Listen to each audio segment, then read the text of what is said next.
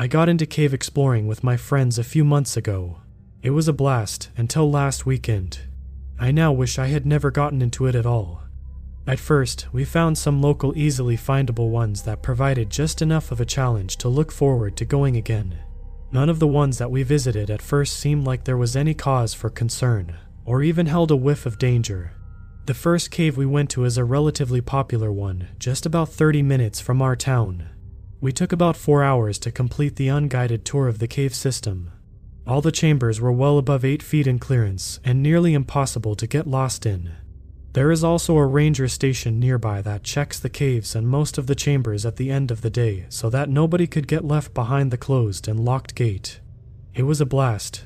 We had so much fun we all agreed to do it again the next weekend, and every weekend that we all could go together, barring any family or work commitments. It continued like this over the next couple of months. We went further and further away from home, once even spending the night camping, so we could make a weekend of it during the early summer. That cave was awesome, and while it was a bit on the more advanced side of things, we did all the exploring we wanted to with no injuries whatsoever, if you don't count scrapes and minor cuts and bruises. Last week I was doing some research on bigger, more complex cave systems in the Northeast and came across a very helpful website plotting all the best ones to visit. I found that the website did, in fact, have a rating system that should have been followed. I didn't follow it, I'm single. The two buddies I usually go caving with are both married with like five kids between them. I wanted to head out to one system that was a few hours away from our town, but neither one of them could make it that weekend. I told them that I would go up, check it out, and report back to them if it was worth taking a closer look. The weather was supposed to be spectacular and warm, perfect to camp out overnight. They both told me that it wasn't a good idea to go alone, I told them not to worry, I wasn't gonna do anything stupid. I was barely even gonna go at any of them, just poke my head in, take a look around, jot some notes down, mark some coordinates for easier retracing of steps. Easy stuff. I drove up before sunrise on the weekend morning, getting to the area indicated on the map, parked my Jeep and began setting up a nice comfortable campsite. I finished around 10:30 in the morning. I didn't think that anyone would mess with my stuff while I was out exploring, I strapped my pack on. With my map in hand, I set off for the base of the small, but nevertheless impressive mountain range that I was currently at the base of. I was walking down the trail for just over an hour, heading for the indicated entrance to one of the systems I wanted to check out. I noticed something at the base of a large rock that looks like it had fallen down from somewhere up higher a millennia ago. It looked out of place to me, like it was deliberately placed at the foot of that giant rock. I walked over to the spot and began probing around with the handle of my climbing axe, stabbing the sharp spike into the center of the off color patch of whatever it was. Thunk. What the hell? I said out loud. I got down on my haunches and began, in earnest, to probe and lift the cover, revealing an entrance descending down into nearly total darkness. Now you might be telling yourself as you listen to this, you deserve whatever you get for going down there. And you may be right, but nobody deserves what I saw down there. I stood above the hole, hand on my backpack straps, staring down into the abyss. A thousand thoughts raced through my mind, none of them were helpful in the slightest. The rational side said rather loudly, Do not go down there. The adventurous side said almost in a whisper, You only live once. I shrugged off my pack, did a quick but thorough inventory of its contents. Satisfied, I tied a 50 foot length of climbing rope to the top, carrying the handle of it and slowly lowered it down into the darkness. I tied the rope with a sturdy clove hitch around a tree, cracked a chem light, and dropped it into the hole. It fell for about a second, bouncing off the stone floor and skittering off into the darkness, barely illuminating my swaying backpack in the air. I got on my belly, pulling out my trusty 1000 lumen flashlight, pointing it into the darkness, and blasting everything in bright light. The chamber below me seemed like it was about 35 feet below as my pack was barely swaying just above the floor. I could see that the chem light I dropped had bounced into what looked like a natural archway and came to a rest against the wall. I could see it glowing brightly from my current vantage point. Screw it, I said to myself, grabbing the rope and began lowering myself down. Once safely on the floor of the chamber, I unzipped my main compartment and pulled out my helmet equipped with a Petzl 500 lumen headlamp. This thing had cost nearly a hundred bucks, but it could use both a rechargeable battery, of which I had four fully charged spares tucked away in my left pocket of my adventure vest, but it also took two batteries, 24 of which I had stored in my pack. I also kept four of them in each front pocket, enough of juice to last for nearly three days of continuous running. I also kept a 1000 lumen flashlight clipped to my vest, one that had plenty of battery to keep that thing on for hours at a time. I put my pack back on, snugged it tightly down, and began to creep around the chamber looking for any signs of animal life. I found none and began to sketch a quick little map as I went along in my field notebook, complete with some rough dimensions of the chamber. I cracked another chem light, placing it directly at the foot of my rope, and knowing these things last for a few hours before losing their light completely, I figured that would be a good enough signal beacon to guide me back to my rope just in case.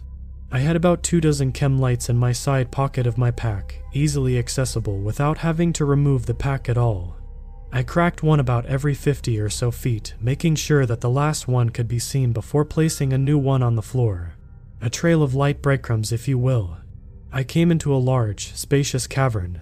Looking around with 500 lumens, it lit up the chamber quite well, just some dancing shadows lurking in the far reaches of the light's capabilities. I could hear water dripping or running off to my left, and a nice breeze was coming in from behind me just to my right side. That's when I heard a sound that chilled me to the core. The sound came from what it seemed like directly ahead of me. I froze in place, barely breathing, straining my ears to hear. In chambers like the one I currently found myself in, the sounds bounce around like a super ball. Pinpointing a sound down here is nearly impossible. The sound sounded animal like, but not quite. I keep a fixed blade knife clipped to my belt in the scout carry position. I reached for it and pulled out the well honed blade from its sheath, gloved hand gripping the comfortable handle tightly. My head was on a swivel looking about in a near dizzying display of shadows and light. I had to see the origin of that sound. Maybe it was a wounded animal that I would be able to help. I crept forward, nearly silent as a cat. I could begin to see another entrance into another tunnel pass. I slowly mad my way to the entrance of the passageway. I had cracked two more chem lights walking across the nearly 50 feet expanse of the chamber. I placed one at the entrance to the hallway. Pulling out my flashlight, I turned it on to the max brightness and moved on. The hallway wasn't as long as I had anticipated, maybe 25 feet or so. It spilled out into a much smaller chamber with several offshoot hallways, leading to God only knows where. What I saw in the center of that chamber looked to be right out of a horror movie piles of bones, antlers, scraps of hide, and rotten flesh. I stood rooted to the stone floor, unable to move. I looked around in horror at the several hallways, realizing that they weren't passages, but more like smaller living chambers. You could see to the rear of each of them with my powerful beam of light. That is when I heard that sound again, this time much closer. It came from the far left sub chamber, I'm sure of it. My head snapped to the direction of that horrific sound, and I could see four glowing yellow eyes blinking back at me. Less intense light from my helmet was able to make out a rough shape of whatever stood about 20 or so feet directly in front of me.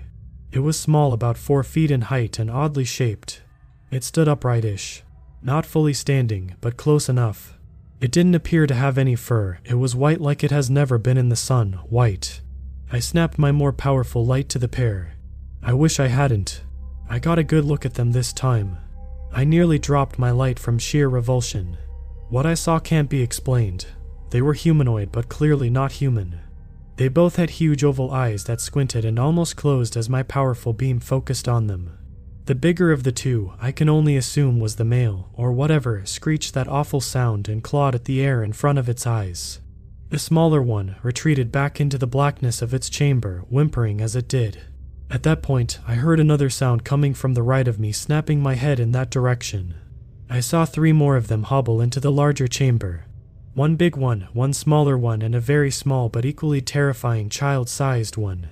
This little one made a sound that could break glass when my 1000 lumen light hit its more sensitive eyes. I don't know what these things were, maybe an offshoot of evolution, a freak of nature. I have no idea. I began to back out of that smaller chamber, forgetting about the pile of bones that was behind me. I tripped and stumbled over some of the loose bones. And that is when I saw it a skull with a gold tooth inlay. No. I began yelling. gaining my solid footing again. I swept the light around, seeing only three of the five previously seen creatures. I had no idea where they had gone in the few seconds that my light wasn't trained on them. I turned and ran towards the big chamber, hearing a shriek behind me as I gained speed. I blasted out of that hallway, only to find that all of the chem lights that I had placed along my short trail had been piled up in the center of the bigger chamber. They were not just piled up, but they were placed in a way that could only show some kind of intelligence. Since there was only one way to go, I ran for it. I could hear slapping of flesh on the stone floor behind me. I'm about six foot two and have a pretty good build. I take rather long strides while walking and much bigger ones while running. Those tiny creatures couldn't keep up with my much faster legs. I ran toward the small glimpse of light that I could see. It was about 75 feet in front of me, coming from the entrance from which I went in. Shrieking continued behind me, as well as slapping feet on stone. I sprinted towards the light and I entered the first chamber. The big male was waiting for me at the entrance, its back turned to the light. I dropped my shoulder and ran full force into its torso, leveling it in one savage blow, barely even slowing down. It got one good swipe in on me, furrowing my right forearm, most likely deep enough to require stitches. The body of the big male slammed into the stone wall, and you could hear an audible sound as its head connected with stone. I leapt up, grabbing the rope with both hands, wrapping my feet around the rope, and quickly as possible climbed for my life. The other male entered the chamber as I was about 15 feet off the stone floor. It slashed at the rope with razor like claws. I got high enough to grab the side of the rock and heave myself up into the bright sunny day. I rolled over to my side and quickly began pulling up my now shredded rope. I lay there for a few minutes hearing the angered screams and shrieks coming from below. I got back to my Jeep about 45 minutes later, nearly spent after running the entire way. I got in my Jeep after I quickly packed up my campsite. I called my buddies and told them what happened. Of course, they didn't believe me at first until I showed them the pictures of the wound that the big one gave me. Three fingers of claws raked across my forearm. I drove to the nearest hospital to get patched up, 75 stitches and all to close the wounds. They took some DNA evidence from the wound as well. I spoke with the local sheriff's office about the incident. They took a statement and promised to follow up. It's been two months. I haven't heard anything from law enforcement, but I did hear back from the hospital earlier this morning. The DNA found in my wound has no known species associated with it. The closest relative would be a monkey.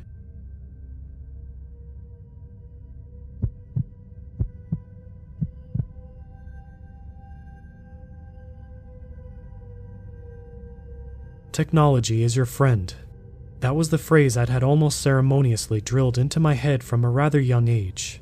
As someone who was born in the early 90s, I was alive to witness the world take the jump into the digital age following the turn of the millennium. I grew up watching the old technology of the 20th century, everything from analog television to copper phone lines get phased out and replaced, all the while hearing that the new versions were better, more efficient, and safer. And for a while, I actually believed it. I wasn't what you would call a stickler for old tech. I moved with the times, adopting new technology as it came along, everything from broadband internet to smartphones to smart TVs and cars with self driving capabilities. I was excited about it all as well. Hearing about a new leap in progress always excited me greatly, as it meant a step closer to the future I'd seen in cartoons as a kid, such as the Jetsons. That all changed last year. It started small enough, I'd be standing or sitting somewhere, scrolling through social media on my phone, when it would glitch up and freeze on me. I hadn't done anything wrong, and I had good antivirus software installed on it, so the fact that a less than two year old phone was going on the fritz annoyed me to no end. Friggin' piece of crap.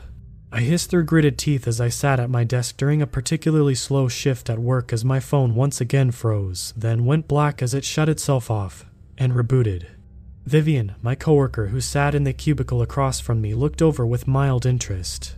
Everything all right, Jared? She asked. I shook my head. This stupid thing did it again to me. I exclaimed quietly, so my boss wouldn't hear I wasn't working. Even on slow shifts, he insisted we keep going to, as he put it, prevent paying you to just sit on your lazy butts like you're back in school. She shrugged. Have you taken it to a repair shop to try and have the problem diagnosed? I sighed and rolled my eyes slightly. You know I have, Vivian. Three times, and each one said that my phone was running perfectly. I said. I saw her scrunch up her face and raise a hand to play with her blonde hair. Well, why not just toss it and get a new one? She asked. I scoffed. Vivian, I've worked here for four years. You ought to know by now I'm not into that whole disposable, throw something away as soon as it breaks or goes wonky culture. She shrugged again. Suit yourself, she said, but it would be a hell of a lot easier for you to just get a new one. I shook my head and turned back to my computer, placing the now rebooted phone screen down on the desk. I may have been someone who moved with the times in terms of tech, but I didn't like wasting money just to get rid of something after less than two or three years. I already got annoyed when people just bought or leased a car for a year, which ran perfectly fine, before hawking it and getting a single model year newer iteration 12 months later. When I got home that night, I hooked my phone up to my laptop, running my own diagnostic software on it. Just like with the repairmen, it reported that the phone was in tip top shape, with no viruses or malware detected. Maybe Vivian is right, I thought as I climbed into bed. Maybe, just this once, I should take the L and get a new phone. As I stared at my ceiling fan lazily spinning the abnormally warm spring air around my room, I heard my phone let out a soft ding, indicating that I'd received a text message. Rolling over, I picked it up off the table next to the bed and clicked the screen on. Who the hell is texting me this late? As the screen flashed to life, causing me to wince and close my eyes from the glare, it let out another little ding. I opened my eyes and let them slowly adjust to the light, as soon as the screen came into focus, I saw that I did indeed have two texts waiting for me. But I felt nothing but puzzlement wash over me like a wave. For one, there was no phone number shown above the message notifications themselves. It didn't even say it was an unknown number. The area was simply blank, something I'd never seen before. Stranger still was the fact that both text messages comprised of nothing more than single letters. The first was the letter W and the second was E. I wondered. I waited to see if any more messages would come in, but none did, the phone screen eventually flicking to black from inactivity. I sighed and placed it back on the nightstand, then rolled over onto my side. Great, now it's messing up so badly it's glitching single character text messages. I let out a long sigh, making a mental note to take the phone back to the repair guy at my local mall next week when he got back from vacation. If anyone would know what was causing that, it would be him. I thought one final time about the glitch, then let out a soft, sleepy laugh in the dark room. Wait, I muttered as I finally drifted off into a restful sleep. The next day went by normally until lunchtime. I was sitting in my building's cafeteria, eating a cold turkey and cheese sandwich with Vivian and my other office buddy, Davin, when my phone went off, three times in a row this time. I picked it up, seeing that I'd received three text messages, all with the same send time of 1248. Again, they were only single letters. This time A, R, and E. Oh, what the flip. I groaned, dropping it back onto the table. What's up? Davin asked through a large mouthful of potato salad. Vivian shot a glance at my phone. Again, she asked. I shook my head. No, it started doing something completely new last night. Single letter text messages from nobody. Two last night and three now. Davin looked over at the phone with mock fright, swallowing his food. Spooky, it's the ghost in the machine. He let out in a poor imitation of a creepy voice, raising his arms as though he were a stereotypical ghost with a sheet over his head. Very funny, jerk. I muttered, letting half of my mouth curl up in a smile at his stupid joke as I reached for my bottle of water. Hey, at least I don't have a big butt. He quipped back, and this time, the entire table laughed. Seriously, though, it continued.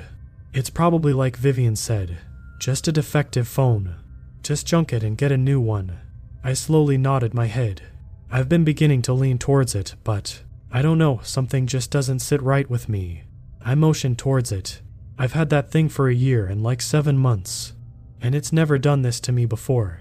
Both my coworkers shrugged that happens sometimes, Vivian offered. I couldn't help but nod. She was much more versed on technology than I was. Out of sheer curiosity, did the letter spell anything out? She asked. It was my turn to shrug. Well, the first two letters were W and E. These were A, R, and E. So, I guess it spelled out, we are. The two of them shared a look. What? I asked. They didn't say anything, still looking at each other. What? I demanded a little harder, feeling a small sense of worry come over me. Well, Vivian began. Well, what? I exclaimed. All at once, both of them shot each other grins and began singing in unison. We are who we are. As they finished, I realized what they'd done as they fell into peals of laughter. Really, I said, letting out a scoff. You start singing that crappy, annoying pop song from a few years ago. They looked at me and both nodded, then began laughing again. I shook my head and smirked at the stupidity of it all, slipping my phone into my pocket and standing up from the table to dump my trash into the bin. Those two could find a way to joke about the beheading of Queen Anne. I felt my phone begin to buzz continuously in my pocket, but chose to ignore it. I'd see whatever dumb letters were on it when I got home in a few hours. For the moment, I put the whole thing out of my mind and walked back to the elevator to my cubicle. That evening, as I was driving home, I decided, instead of cooking something myself, to stop by someplace and grab something quick to eat. I felt massively tired from the workload that had been heaped on my shoulders and had no energy to make anything. I settled on the first place I came across, which happened to be a subway. As I stood in line watching the teenager behind the counter make my sandwich, I decided to pass the time by quickly looking at the dumb messages I'd gotten earlier. Pulling my phone from my pocket, I clicked the screen on. Sir, would you like it toasted? The kid asked me, momentarily distracting me. I looked up quickly. Yeah, please, I said, then looked down at my phone again. There had been eight messages in a row this time, too many to see on the lock screen. I flicked my thumb across the screen and tapped on the message icon, bringing up my texting app. Just like before, they'd all come from no number. I shook my head, tapping on the message to open it up and then I froze. It felt like my feet had become rooted to the well cleaned tile floor beneath me. The room suddenly felt as though it were far too warm, and I felt my head begin to spin like I would faint. My heart began to pound in my chest as I read and reread the eight messages. It spelled watching. What the actual hell? I felt my breath hitch in my throat as I scrolled back up to the previous messages, then slowly began to scroll down. As I did, the message that each individual letter spelled out sent a shiver up my spine. We are watching. I was suddenly overcome with the feeling I had eyes on me. I slowly turned and looked behind me. There were three other people in the shop, what looked like a couple in their early 20s, and an overweight, balding middle aged man alone at a corner booth. None of them had phones visible anywhere near them, and no one cast a glance my way. Still, the feeling of being observed remained. Oh, sir, I heard a voice softly speak behind me. I turned, still feeling in a daze, to see the kid staring at me, his eyes filled with concern and a hint of annoyance. He held my toasted sandwich on the sliding railing in front of him, waiting for me to tell him what toppings to add. I shook my head, not wanting my expression to betray the unwilling feeling of paranoia, which had overtaken me. Oh, um, sorry about that, I stammered, then quickly telling him what I wanted. I paid for my sandwich, drink, and chips and stumbled to my car. Opening the door and dropping into the seat, I dropped the bag of food onto the passenger seat, then yanked the phone out of my pocket. I almost instinctively hurled it away from me into the passenger footwell as though it were a venomous snake. What the hell is going on? I thought as I sat there, hearing the pitter patter of rain begin to drum on the roof. That couldn't have been a glitch. Could it? I honestly didn't know. All I did know was that I suddenly felt beyond uncomfortable, not to mention thoroughly creeped out. I reached out and pushed the start button, feeling the Cadillac vibrate beneath me as the V8 rumbled to life. I began to debate what to do as I put the car into reverse and pulled out of the parking lot. If I wanted to, I could take the phone to another repair shop, one that was still open, and tell them about what had happened. But no, they likely wouldn't find anything wrong again. I could also try taking the phone to the police. Again, no. I thought miserably as the realization came over me. They wouldn't be able to do anything since there's no number attached to the messages. I sighed as I came to a red light, staring out past the rapidly flicking windshield wipers. I could just go get a new phone in the morning. I've got all my contacts and a physical address book at home for backup. I could stop by Verizon tomorrow, tell them I need a new phone due to unforeseen circumstances. This one is still under warranty, anyways. As I debated, I suddenly felt a chill slash through me as a familiar, now sinister seeming sound emanated from the passenger footwell. Ding. Twisting my neck as though it were on a swivel, I saw the bright white light from the screen glowing up from the floor. The light turned green, and I stomped on the accelerator, the rear tires breaking loose for a moment, then shooting the car forward. As soon as I was through the intersection, I yanked the car over to the side of the road, almost curbing the wheels. Jamming it into park, I tore my seatbelt loose and snatched the phone from its resting place. The first thing I noticed was that at the top of the screen, the Bluetooth symbol, something which I very rarely, if ever used, was now visible, indicating it had been turned on. This brought back the paranoia which had begun to subside, but it wasn't what sent it into overdrive. That was due to the two notifications which appeared on the lock screen. The first was one which indicated that another device had been wirelessly with mine. The area where it would show the device's name was filled with nothing but hashtags and star symbols. The second was what made begin to hyperventilate. The device asked for camera privileges. Almost on cue, the flashlight, which also functioned, as the camera's flash flicked on, almost blinding me with it. That decided it for me.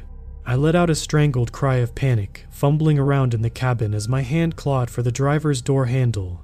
After a moment of sheer panic, my fingers found the metal godsend, and I yanked it back as hard as I could, kicking the door open and stumbling out into the pouring rain.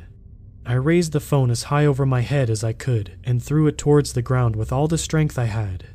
It crashed facing up at me, the impact letting out a huge cracking sound as the plastic backing exploded. But I wasn't finished. Raising my right foot, I began to bring it down on the phone as hard as I could, stomping repeatedly as though it were an actual attacker I'd encountered in my house. I lost track of how many times I brought my foot down on the damn thing, I feel like I must have lost control of myself for a moment, because when I came to my senses, I was completely soaked to the bone, and the phone was nothing more than a broken pile of plastic, glass, and exposed wiring. Breathing heavily, I looked up to see a homeless man who'd taken shelter under the awning of a donut shop, staring quizzically at me. Realizing how I'd looked, I dropped back into my car, the seat letting out a squelch from my soaked clothes. I pulled the door closed, allowing my breathing to slow to normal, I swallowed, then realizing my throat was dry, reached into the bag and pulled out the bottle of Coke I'd bought with my sandwich. I twisted the cap off and took a long swig, the cold, stinging soda quenching my thirst. I capped the bottle and placed it into the cup holder, resting my head back into the headrest. It's okay, Jared. You're okay. Whatever that was, the phone's broken now. It's over. I repeated the thoughts over and over to myself, when I began to feel a little better, I put the car back in drive and pulled away from the curb. As I drove away, I glanced in my rear view mirror for some odd reason. I don't know why I did, but something had told me to look. I couldn't make out much in the dark and downpour, but I swear I thought I could see the faint outline of somebody standing on the curb near where I'd been parked. They stood absolutely still, and though I couldn't tell which way they were looking, I could almost swear they were staring after me. It made me drive home just a little bit faster. The next morning, I returned to the Verizon store, telling the woman behind the customer service desk that I'd had an accident and had broken my phone. She was gracious enough, a smile adorning her face as she told me that I was eligible for a replacement phone under both my warranty and my contract, and gestured for me to pick out whichever one I wanted from the display section behind us. I didn't really pay much close attention as I browsed, quickly selecting a random one from the lineup. After a few moments, she brought the phone and box out to me. Okay, sir, now there's just one final thing I need to check with you.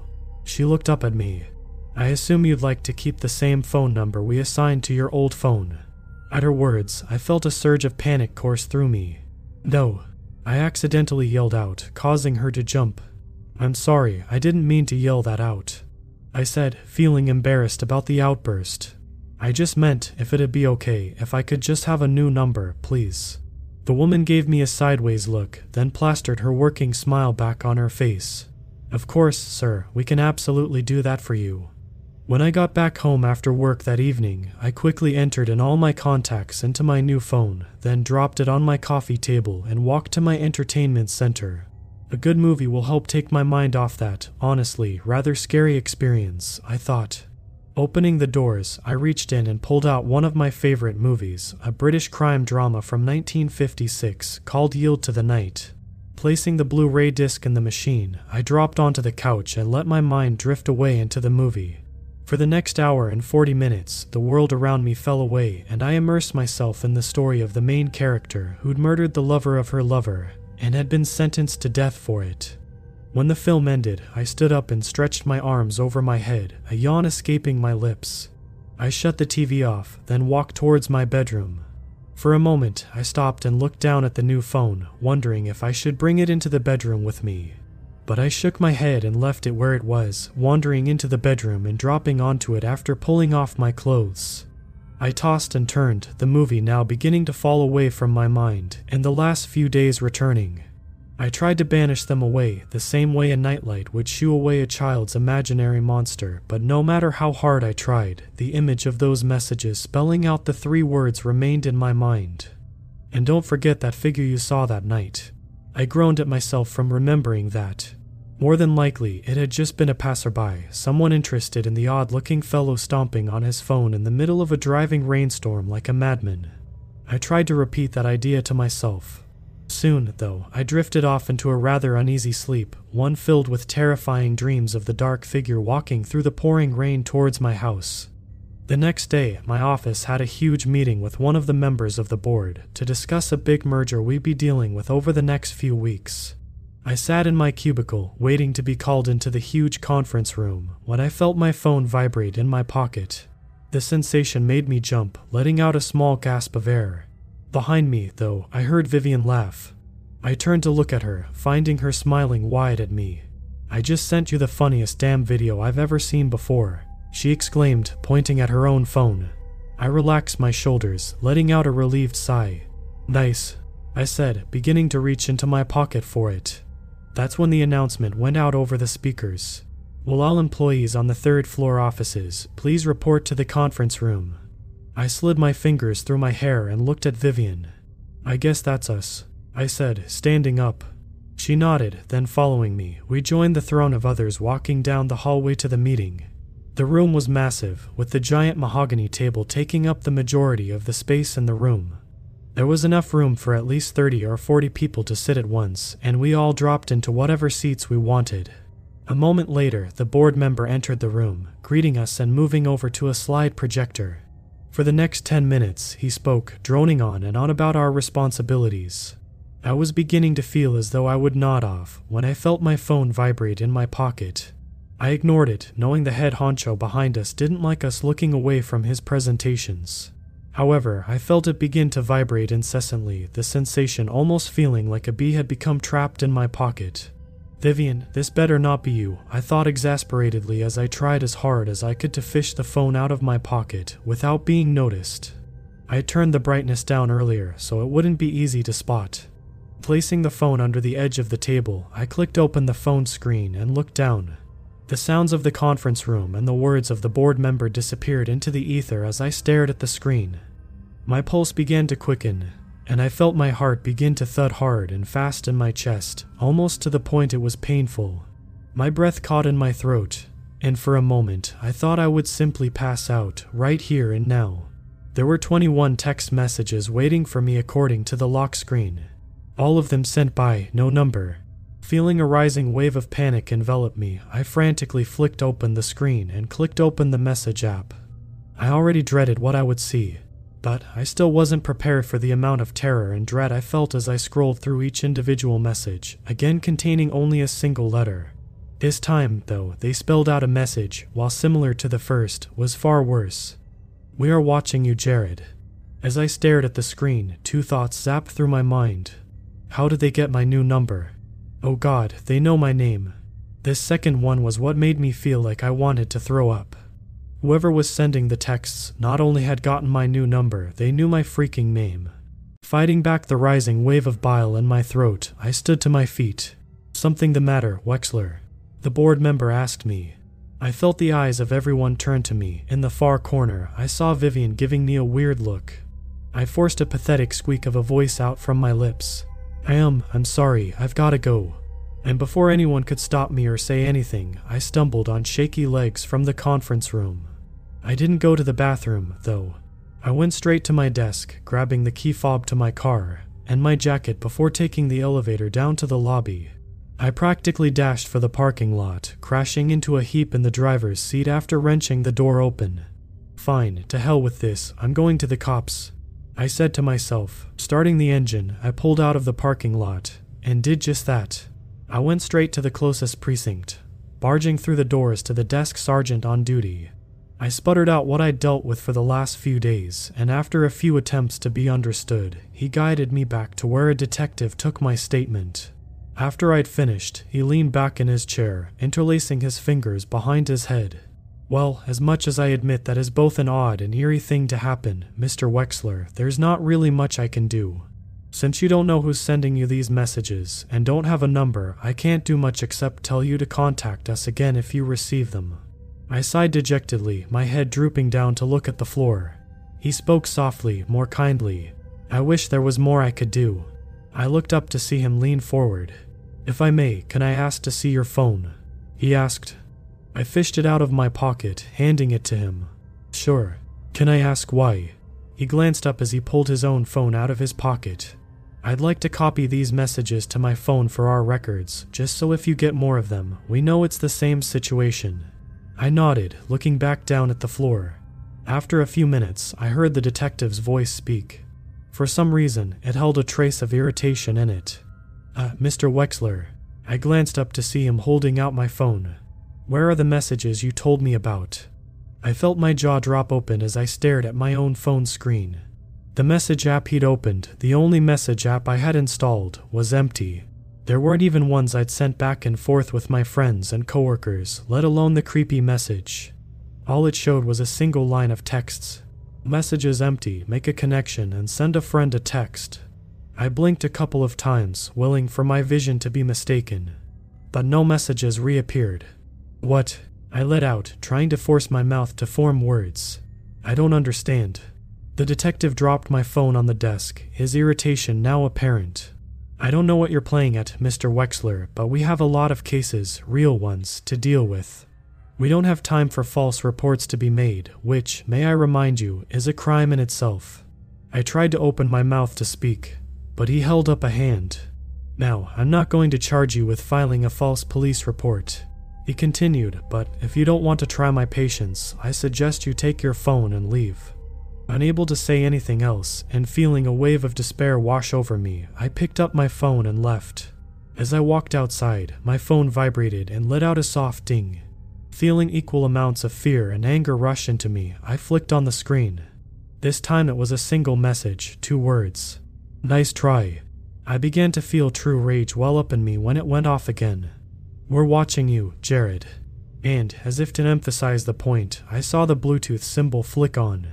I didn't know what else to do. I slammed the brand new phone onto the ground, then raised my foot and brought it down onto it.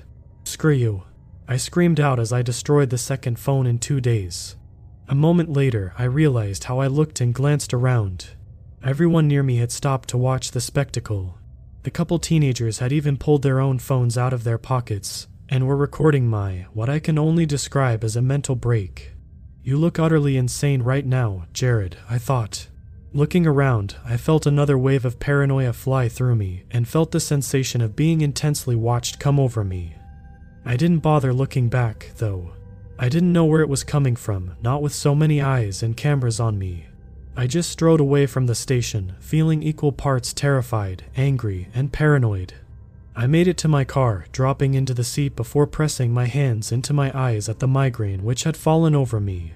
I took deep breaths, fighting to stay in control of my emotions. Get a grip, man. I whispered out. After a moment, it seemed to work. Feeling calmer, I started the car and drove away. Happily, and thank God for it, the next month or so seemed to pass by peacefully. I'd cancelled my phone contract with Verizon, which resulted in a rather large early termination fee, but I willingly paid it. Instead, I used the money I would have on the monthly bill to instead purchase two different things. The first was a landline, something I hadn't had in almost 20 years. The lower tech style just somehow felt safer to me. The second was that I still needed some kind of mobile phone for work to be able to be reached when out of the house. So I went off to Walmart and bought myself a burner phone, one of those you pay with a physical phone card. I also didn't purchase a smartphone. I bought the most basic flip phone I possibly could. One that still ran off the old 4G phone systems instead of 5G. One which had no Bluetooth connectivity, barely any ability to access the internet. And most importantly, no camera on it at all. And for those next three weeks, my life began to get back to normal. That was until one Friday afternoon. I had the day off, so I just lounged about the house, watching movies and playing video games. As I was attempting to get through a particularly difficult section of Horizon Zero Dawn, I heard my doorbell ring. Hitting pause, I got up and walked to the front door. On the other side, through the glass mounted on the sides of the doorway, I could see the unmistakable shape of a delivery man. The FedEx logo was clearly visible on his hat and shirt. I unlocked the door and opened it. Yes, I asked. Jared Wexler, he asked, smiling at me. I nodded. He held out his portable computer terminal. Sign here, please. Taking the electronic pen, I quickly scratched out my signature, then took the thin sealed envelope from him as he turned and began walking back to his van. Shutting the door behind me, I stared at the envelope in confusion. I didn't order anything offline recently. Walking into the kitchen, I sat at the table and peeled open one side, shaking the envelope. Two items tumbled out of it onto the counter, the first I couldn't tell, as it had fallen face down. The second, however, hadn't. It had landed face up. As I stared at it, my eyes widened, and I felt my breath begin to come ragged and fast. My heartbeat sped up, thudding wildly in my chest. It was a single sheet of paper on which someone had typed out a single message. The letters had been typed in large font size, making each word crystal clear. We'll be seeing you soon, Jared. Fighting back a rising wave of panic, I reached for the upended sheet of paper with trembling fingers and, after a moment's hesitation, flipped it over. What I saw on the other side made my breath stop entirely. I felt a scream begin to fight its way up from my chest as I stared at it, only turning to look back into the living room and back. It was a large, glossy color photograph. The detail was perfect and complete high definition. What had made me want to scream was what the picture was of. The photograph was of me. Me sitting on my living room couch, wearing the shirt and pants I'd worn two days ago. The shot was taken straight on as I'd relaxed, watching old horror movies. I could see the dopey half smile plastered on my face as I'd laughed through Deep Rising. I knew instantly where the photo had been taken. The photo had been taken through the camera in my smart TV. Almost as soon as the note and photo tumbled out of that FedEx envelope, two things happened in rapid succession. The first was that I immediately dashed over to the wall mounted TV and clambered for the plug, yanking it out of the wall outlet hard enough to let out a small spark.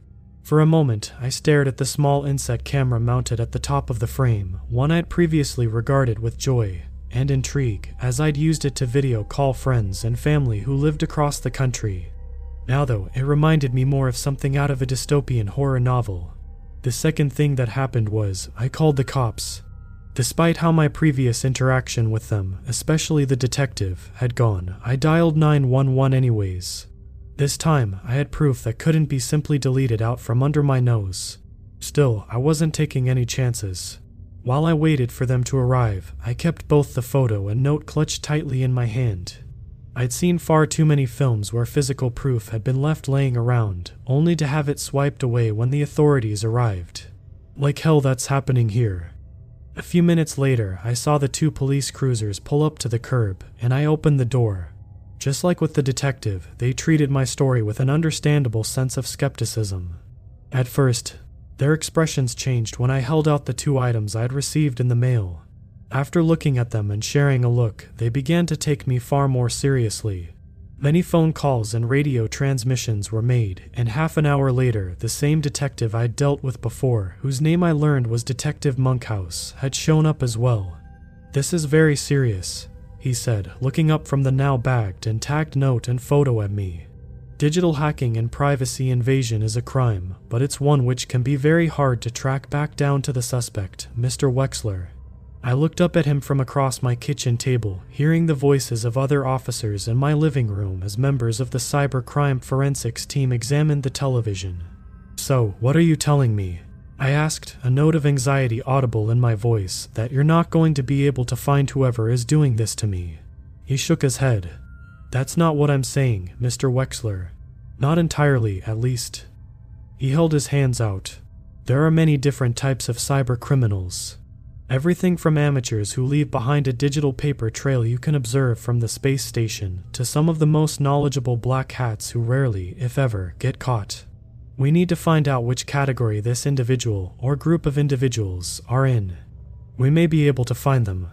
He gave me a look of sympathy. But then again, we may not. I felt my shoulders slump at his words and my head lowered down to look at the wooden table. However, I heard him say, We are going to try our best to find them. If our own local cyber crime unit can't get any headway, since this seems to be beyond just a normal intrusion, we'll reach out to some of the bigger authorities for help. I looked back up and nodded. A uniformed officer, one with a gray goatee, stuck his head into the kitchen. Detective, the forensics team have finished their overview. They weren't able to find any way the photo had been taken here, they're asking if they have permission to take it back to the lab for further study. Detective Monkhouse shot me a look. I waved my hand at him. Take the damn thing. As far as I'm concerned, keep it and lock it up in an evidence locker somewhere forever. I don't want it in my house anymore. He nodded at me, then nodded to the officer, who disappeared back into the living room. I saw him reach into the inner pocket of his coat, pulling out a card and placing it in the middle of the table. This is my personal cell number, Mr. Wexler. If anything, and I do mean anything else shows up, be it physical or on your phone. I cut him off. I got rid of my smartphone, detective. I held up the flip phone which had been on the table beside me. He turned his head in surprise, then nodded. Well, regardless, get in touch with me if anything else happens, he said. I nodded, then thought of something. What about in the meantime? I asked him as he stood up from the table. He scratched his head. Well, for a few days, I'll have a squad car placed on the street in front of your house.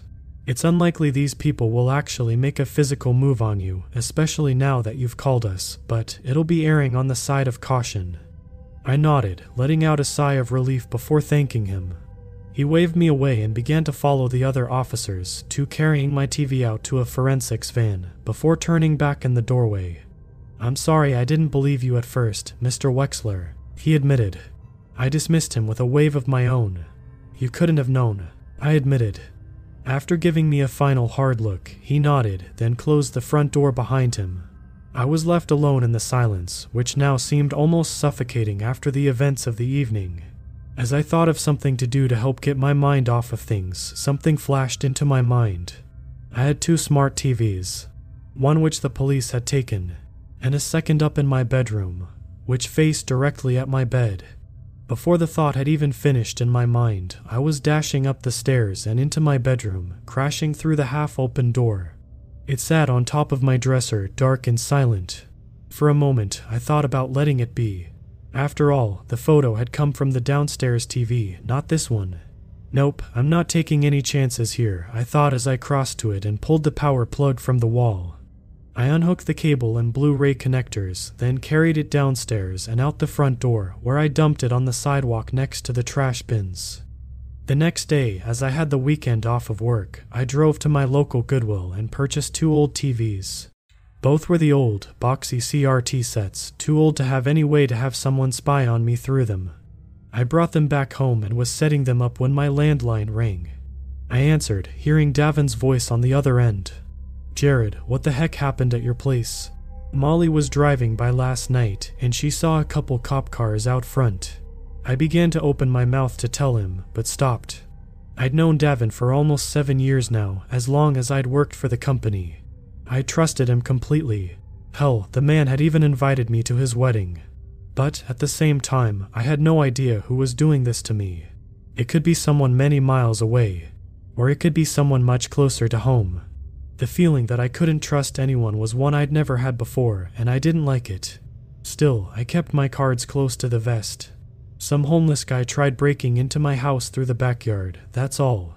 I lied, trying as hard as I could to sound casual. Wow, was all he said, a small moment of silence spreading out between us. For a moment, I thought he'd clicked off before he spoke again. Anyways, some of the office were talking, and we thought about having an afternoon lunch tomorrow at Chang's in the mall. You wanna go? I debated on it for the moment, then nodded my head at no one.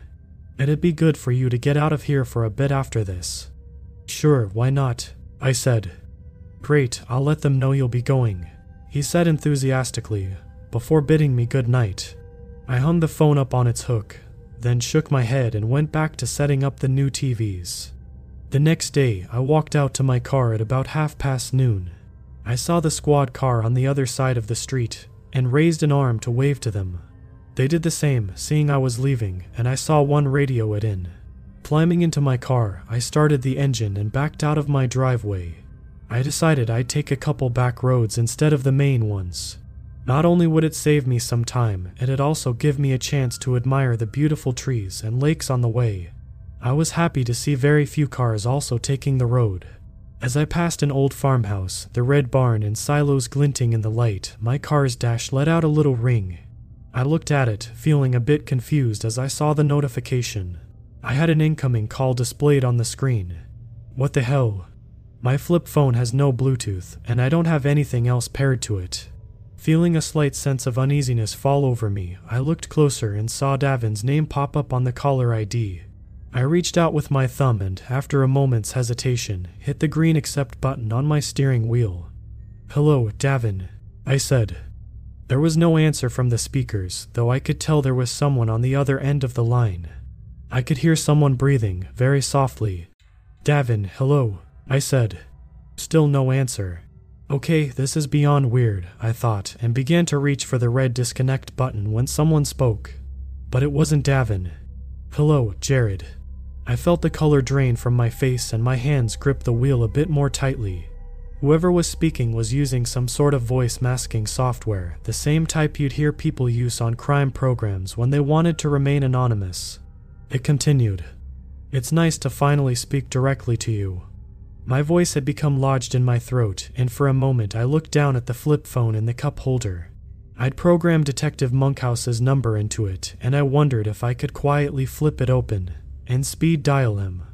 I found my voice finally as I slowly took one hand off the steering wheel, watching a beautiful pond flash by on my left. Who the hell are you, and what the hell do you want? I said, attempting to sound intimidating, but knowing I failed miserably. The person on the other end laughed. Oh, come on now, Jared. Where's the fun in spoiling the surprise on that? It laughed again. Maybe you'll find out. Then again, maybe you won't. My right hand had made it to the flip phone, and I slowly began to lift it out of the cup holder. That was when the brakes on my car locked up for no reason at all. I was shot forward, the only thing that kept me from smashing into the steering wheel being the seatbelt. The flip phone flew from my hand and landed somewhere I couldn't see as the car began driving again. What the hell was that? I didn't hit the brakes. No, don't be like that, Jared. The voice through the speakers said. You ruined the fun for a while by going to the police and then tried to again when you called them last night. The person clucked their tongue. I'm not going to have us disturbed this time. It laughed again, and as I reached down, I heard my car let out a beep. Looking back up, I saw something which sent a chill through me. My car is a 2020 Cadillac CT6V. I'd purchased it to treat myself when I'd gotten an extremely nice bonus two years ago, as I'd never owned a car as new before. One of the options I'd insisted on finding had been the true, hands free driving system called Super Cruise. And now, as I stared in horror, and even though I knew it was a road it shouldn't have been able to work on, the green glow from the top of the steering wheel indicated that it had been activated. At the same time, I felt the car begin to accelerate, even though my foot wasn't pressing hard down on the accelerator. The voice laughed again. You'd be amazed at how easy it is to hack into newer cars connected to the internet. It said, almost in a boastful tone, all it takes is a few keystrokes and whoop. I stared at the speed as it passed 80 miles an hour and kept climbing rapidly. Please stop the car. I begged. All I got was a laugh in return. Then the voice lost all humor in it. Enjoy the ride, Jared, it said before the line went dead. The car kept accelerating, now reaching a 110 miles an hour. I reached out and frantically tried turning the steering wheel but it wouldn't move an inch in my hands. All of a sudden, a new sound assaulted my ears. The radio had begun to play music all on its own. I stared at the screen and felt a sick, sinking sensation in my stomach as I recognized both the opening guitar riff and the name displayed on the screen Don't Fear the Reaper by Blue Oyster Cult. In desperation, I began jamming my foot down on the brake pedal, hoping something would happen. But even though it went all the way to the floor, the car only continued to pick up speed. Trees, houses, and lakes went by in an almost indistinguishable blur as the car passed 130 miles an hour, the speedometer almost on the far right side now. The lyrics to the song, one which for all my life I'd loved hearing, now held a sick, sadistic tone to them as the singer belted out the song's title over and over. What the hell do I do? I didn't know. There wasn't much I could do. I felt tears begin to well up in my eyes as I was pressed back into the seat. That was when a sign whipped by on the right. It was too quick to read, but I'd gone by it so many times that I knew what it had said by now. It was a sign advertising the biggest lake in our town up ahead, along with a parking and viewing space. As the car reached the bend in the road, I expected it to take the turn, but instead, and with a new feeling of terror, the car kept going straight, flying onto and down the narrow dirt and gravel road. I heard rocks and sticks slamming into the car's underside over the roar of the engine. That was when a fresh dose of horror crashed over me like freezing wave. I knew what they were going to do to me. Directly at the end of the road was the parking lot, which sat behind a wooden fence, separating it from an almost 40 feet drop down to the lake. They're going to drive me right off the edge into the lake. I felt my breath hitch in my throat. Screw that. I shouted out at no one. I knew if I tried bailing out of the car at these speeds, on this road, I would sustain serious, possibly even life threatening injuries. But it was still better than possibly drowning. I made the decision and unbuckled my seatbelt, reaching for the driver's door handle. As soon as my fingers wrapped around the cool aluminum, I yanked hard. Nothing happened. The door locks remained firmly down, the door unmoving. I tried again, getting the same thing. No, I screamed, then saw the narrow road open up. Beyond it, I saw a few cars parked on the edges, and beyond the thin wooden fence, the shimmering blue waters of the lake. Oh no. I breathed out, my words barely audible over the still playing song, which had reached its guitar solo. I scrambled over my shoulder, grabbing the seat belt and frantically trying to hook it back into place.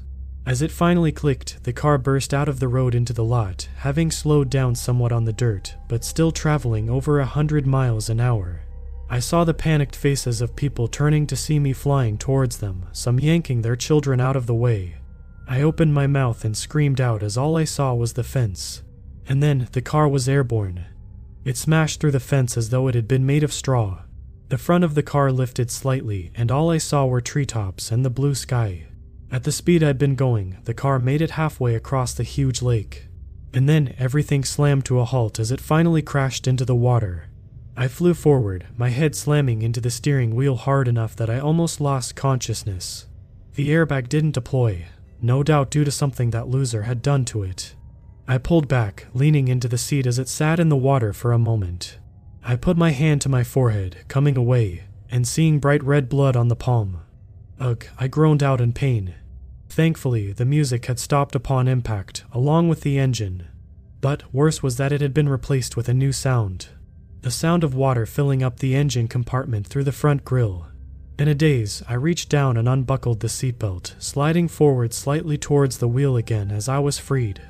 The nose of the car began to sink into the water slowly, and as I regained my wits, panic returned en masse. Oh, hell, the car is sinking. I knew I needed to get out now. I turned and grabbed for the door handle, hoping that now, whatever the voice who'd hacked my car had done to it would be useless without power. But the doors remained locked, refusing to open. And without power, the windows wouldn't roll down either. I fought back the rising horror in my mind as I saw water slip over the top of the hood, reaching the bottom edge of the windshield. Oh, crap. No, I mumbled out. Turning and gripping the back of my seat, I leaned forward and looked into the back seat.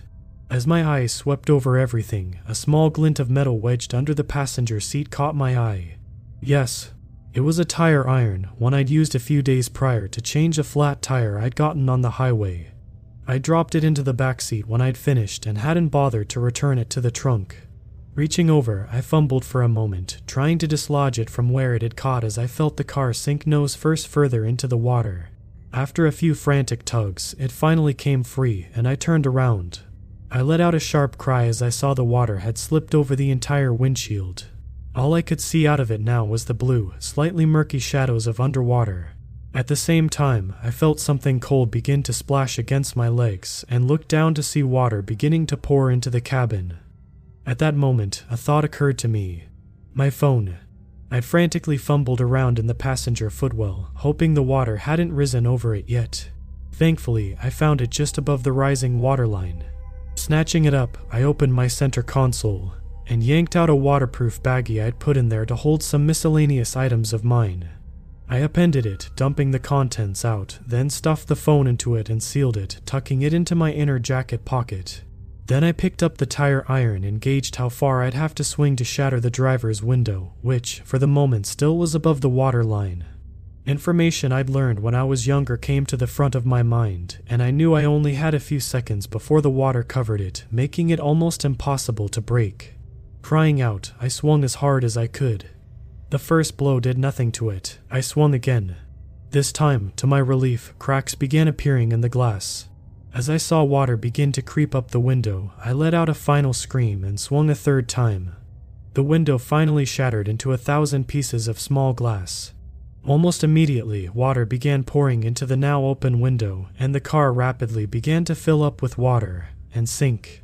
I grabbed the roof of the car, struggling to pull myself out through the mountain of water pouring in. As the waterline finally reached me, I took one final gasp of air as I sank underwater. The pressure finally equalized, and I pulled myself out of the open window, pushing away from the car with my feet. I stared down for a moment as I watched it sink down, eventually too deep for me to see, then kicked as hard as I could for the surface. After a few agonizing moments, during which my lungs began to feel as though they were on fire, my head broke the surface. I sputtered, coughing out bits of lake water which had made its way into my mouth. The shoes and clothes I had on weighed down, making me feel as though I'd sink again. That's when I felt someone grab me from behind.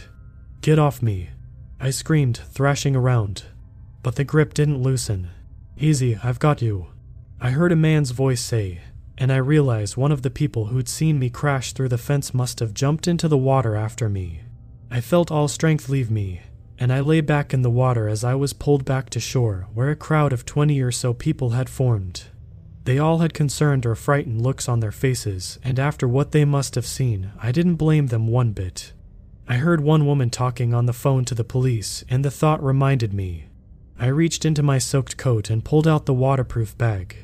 The guy who had rescued me saw me pulling it out and crouched down next to me. I held it out to him. Use it. I muttered weakly. Call Detective Monkhouse. Tell him. I wasn't able to finish my sentence as the steadily encroaching blackness which had crept around the edge of my vision finally overtook me and I passed out.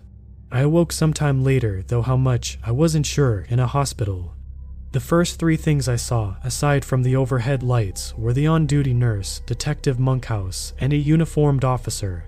After checking my vitals, the nurse left me alone with the two officers, and still feeling groggy, I told them what had happened.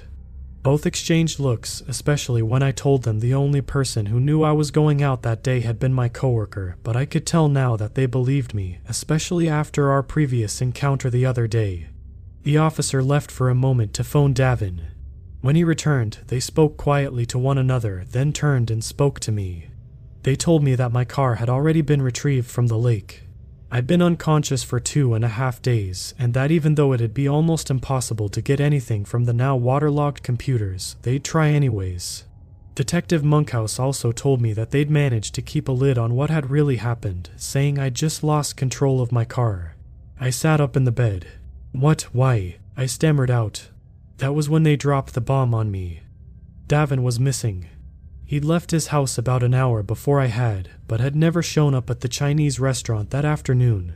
Molly, his wife, had reported him missing the next day, and as such, they were notifying higher authorities due to the severity of the situation. I felt numb as they told me this. Davin, he's not involved in this. Right. I knew I'd felt wary of him yesterday when he'd called, but the idea he had anything to do with the hell I'd been dropped into, especially attempting to murder me with my own car, made me feel sick to my stomach. I trusted him. The officers told me they'd station an officer at my door, and when I went home, they'd station two squad cars outside. As they stood up to leave, Detective Monkhouse turned to me. We're going to find these people, Jared. He said firmly, for the first time using my first name. I nodded, and he turned and left. I stayed in the hospital for about three more days while the doctors and nurses checked to make sure I was okay. Aside from the gash on my forehead, which required stitches, I'd been lucky not to break any bones, getting away with many bruises and feeling as though I'd been run over by an elephant. When I was discharged, Vivian was there near the entrance to the hospital to greet me. I was slightly surprised to see her, but nevertheless happy as she flung her arms around me. Thank God you're okay, she exclaimed. I saw the accident on the local news the other day. When I realized it was your car they were pulling out, I thought. She trailed off, and not for the first time, I felt relieved I had someone like her not only as a coworker, but also a friend. A moment later, though, a feeling of doubt crept over me. Why would she show up now, of all times, just as I'm getting out? How would she have known I was getting out today? The feeling of paranoia returned in spades, and I quietly untangled myself from her. I'm fine, I lied, then motioned to the officers waiting to take me home. Look, I need time to myself right now.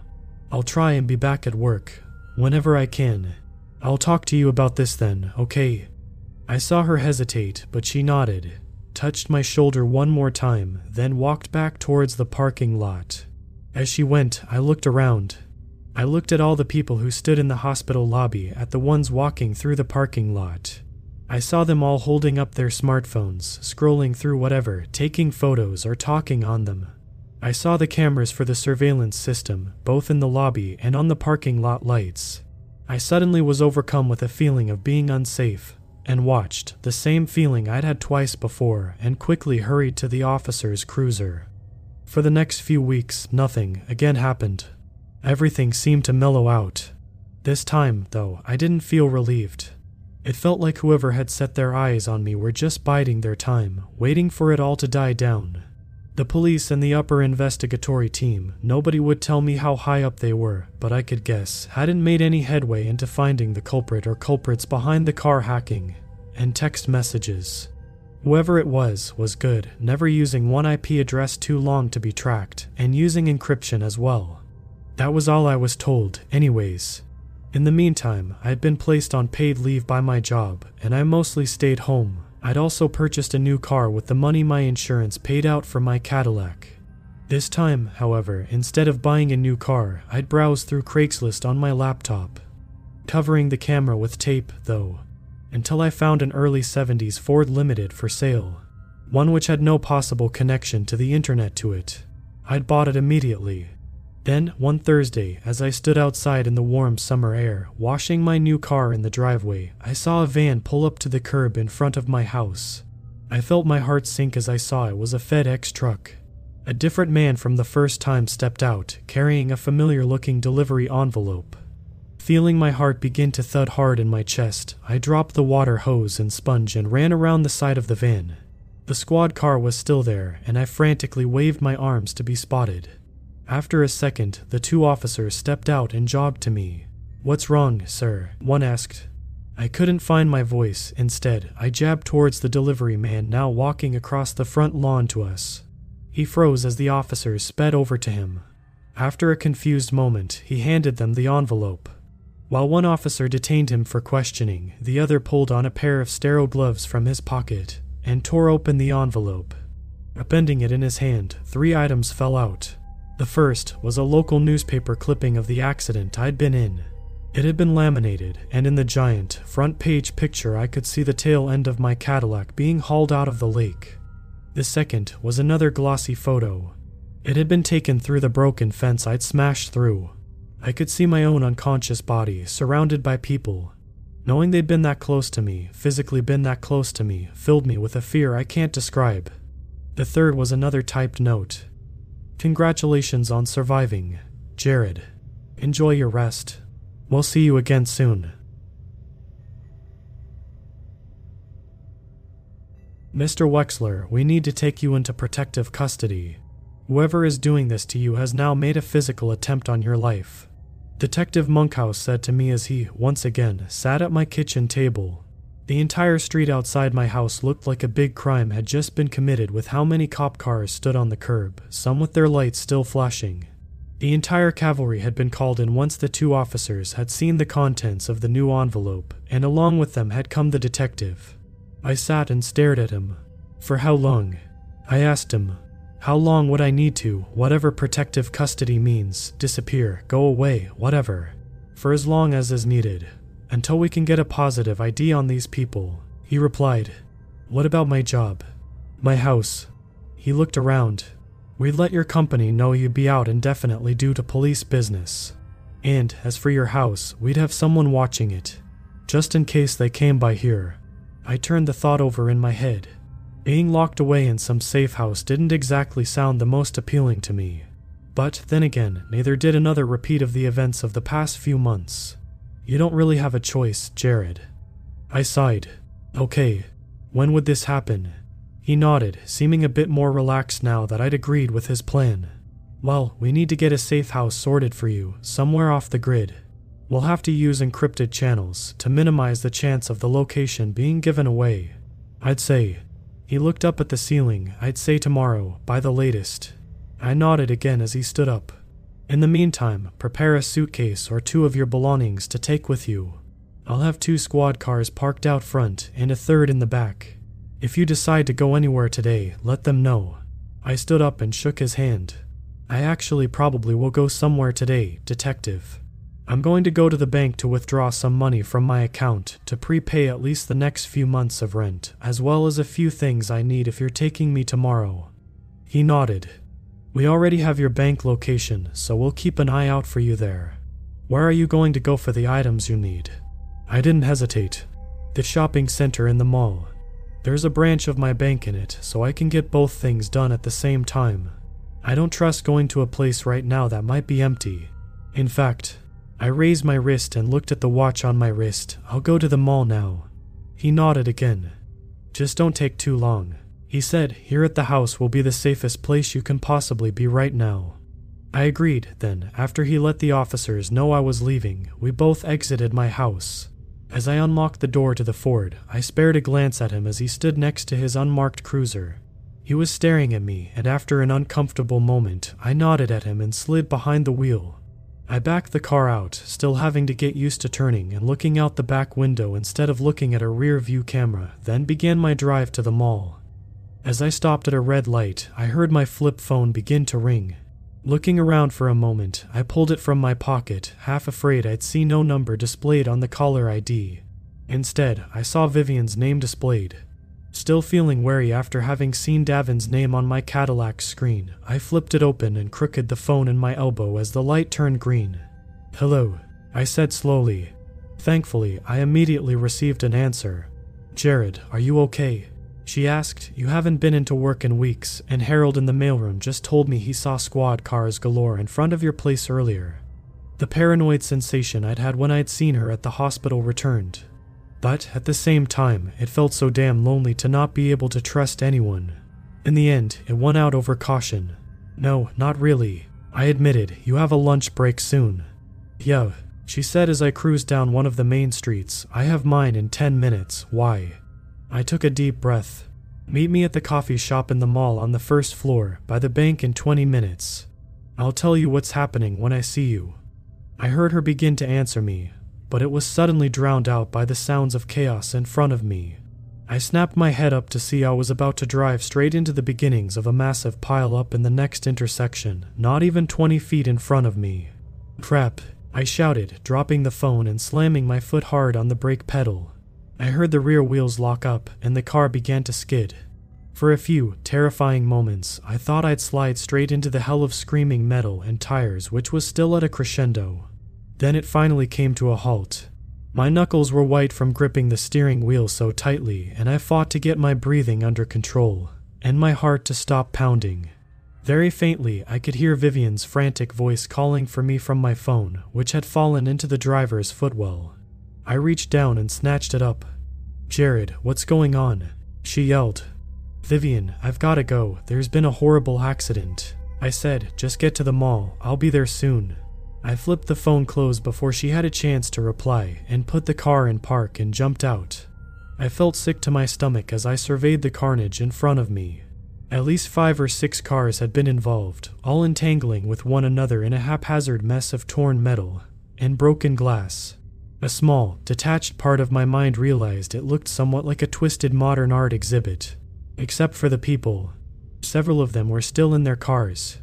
I saw people from the sidewalks running over to help the people in the cars, while another dialed 911. The driver of a Mercedes in the middle looked to be unconscious, while an older gentleman stumbled out of his wrecked Honda, screaming at a dazed woman who stood next to her minivan. Lady, are you out of your mind? He shouted, the light for me was green. And you ran the red, are you nuts? The lady looked incredulously at him. Are you nuts, sir? The light was green for me, which means it had to be red for you. Are you blind or something? They continued to argue, but their voices faded away from my ears. I wasn't listening anymore, a severe chill had shot up my spine. They both thought they had green lights. Stepping away from my car, I moved just enough to see the streetlights hanging over the intersection and felt another shiver shoot through me as my fear was confirmed. Every light was green, all four ways. They stayed green, never changing back to yellow or red.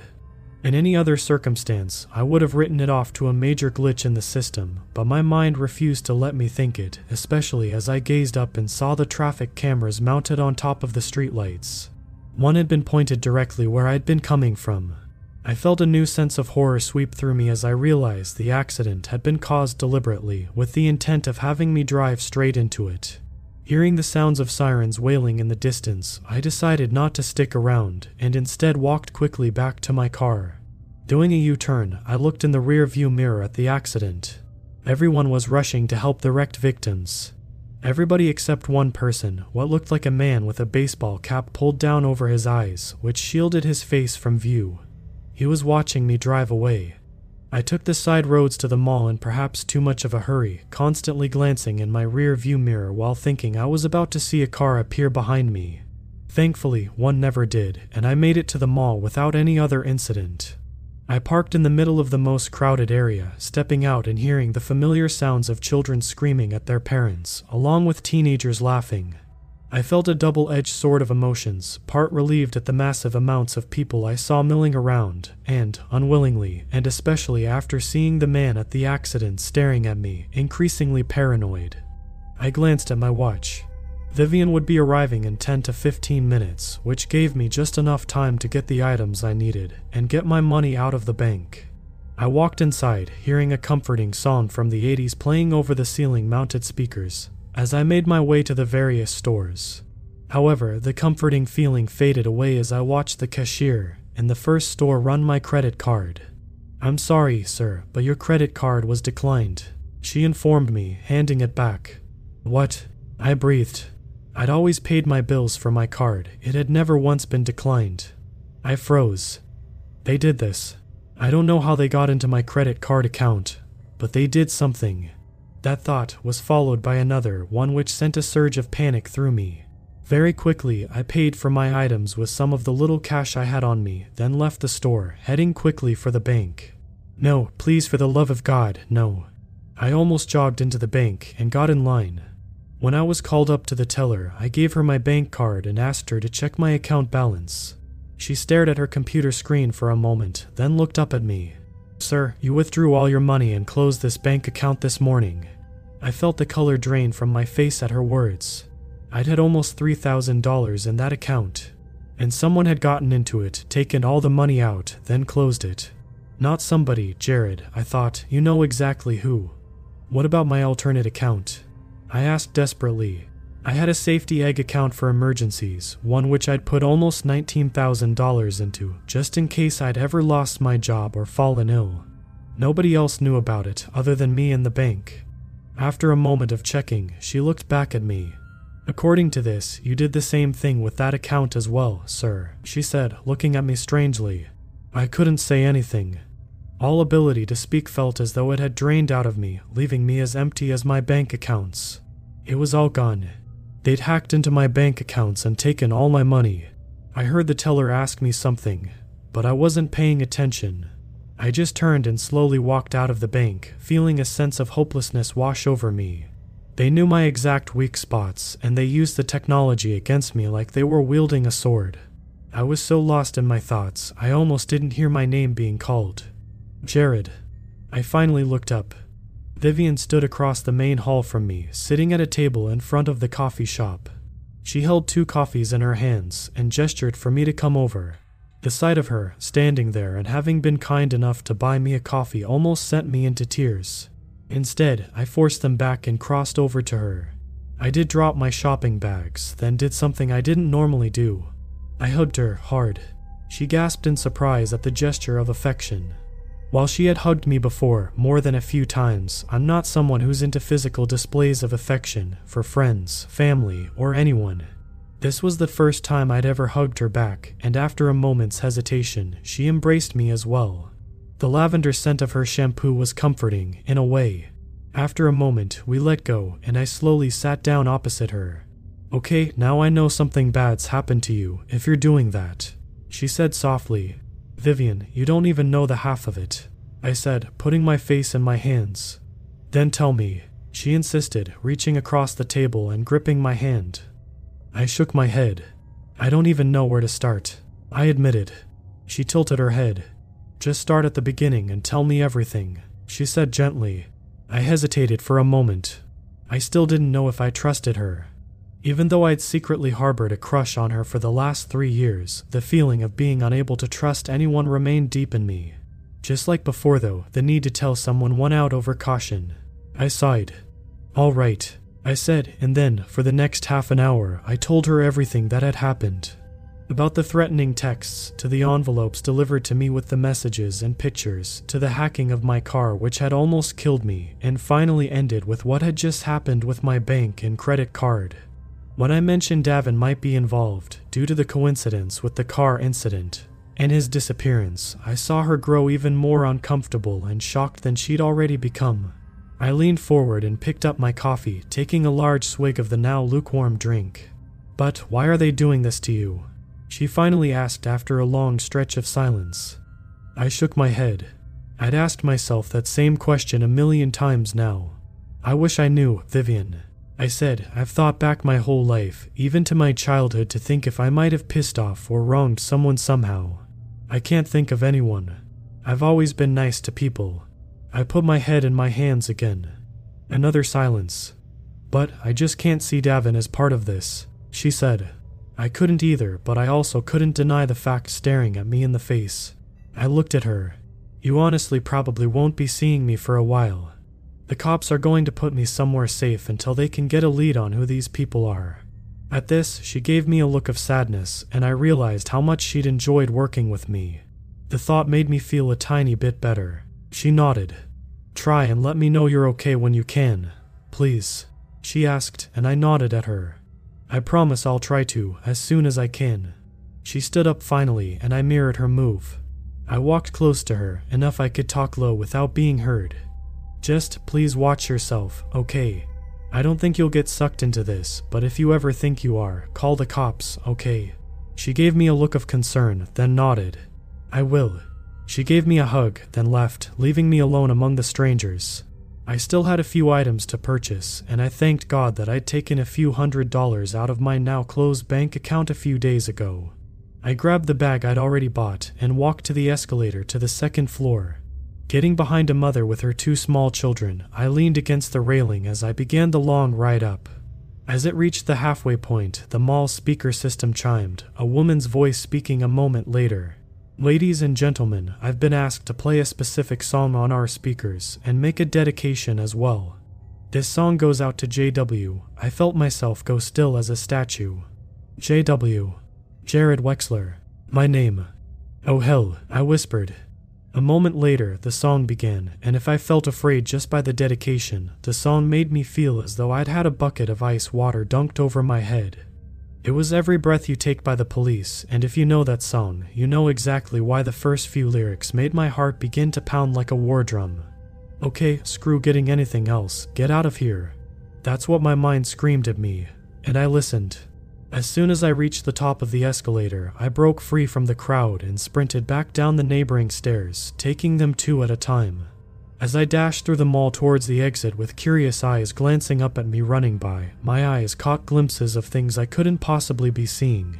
I swore I saw the same man in the baseball cap staring down at me from the second story of the mall. I swore I saw a young woman aiming her smartphone at me.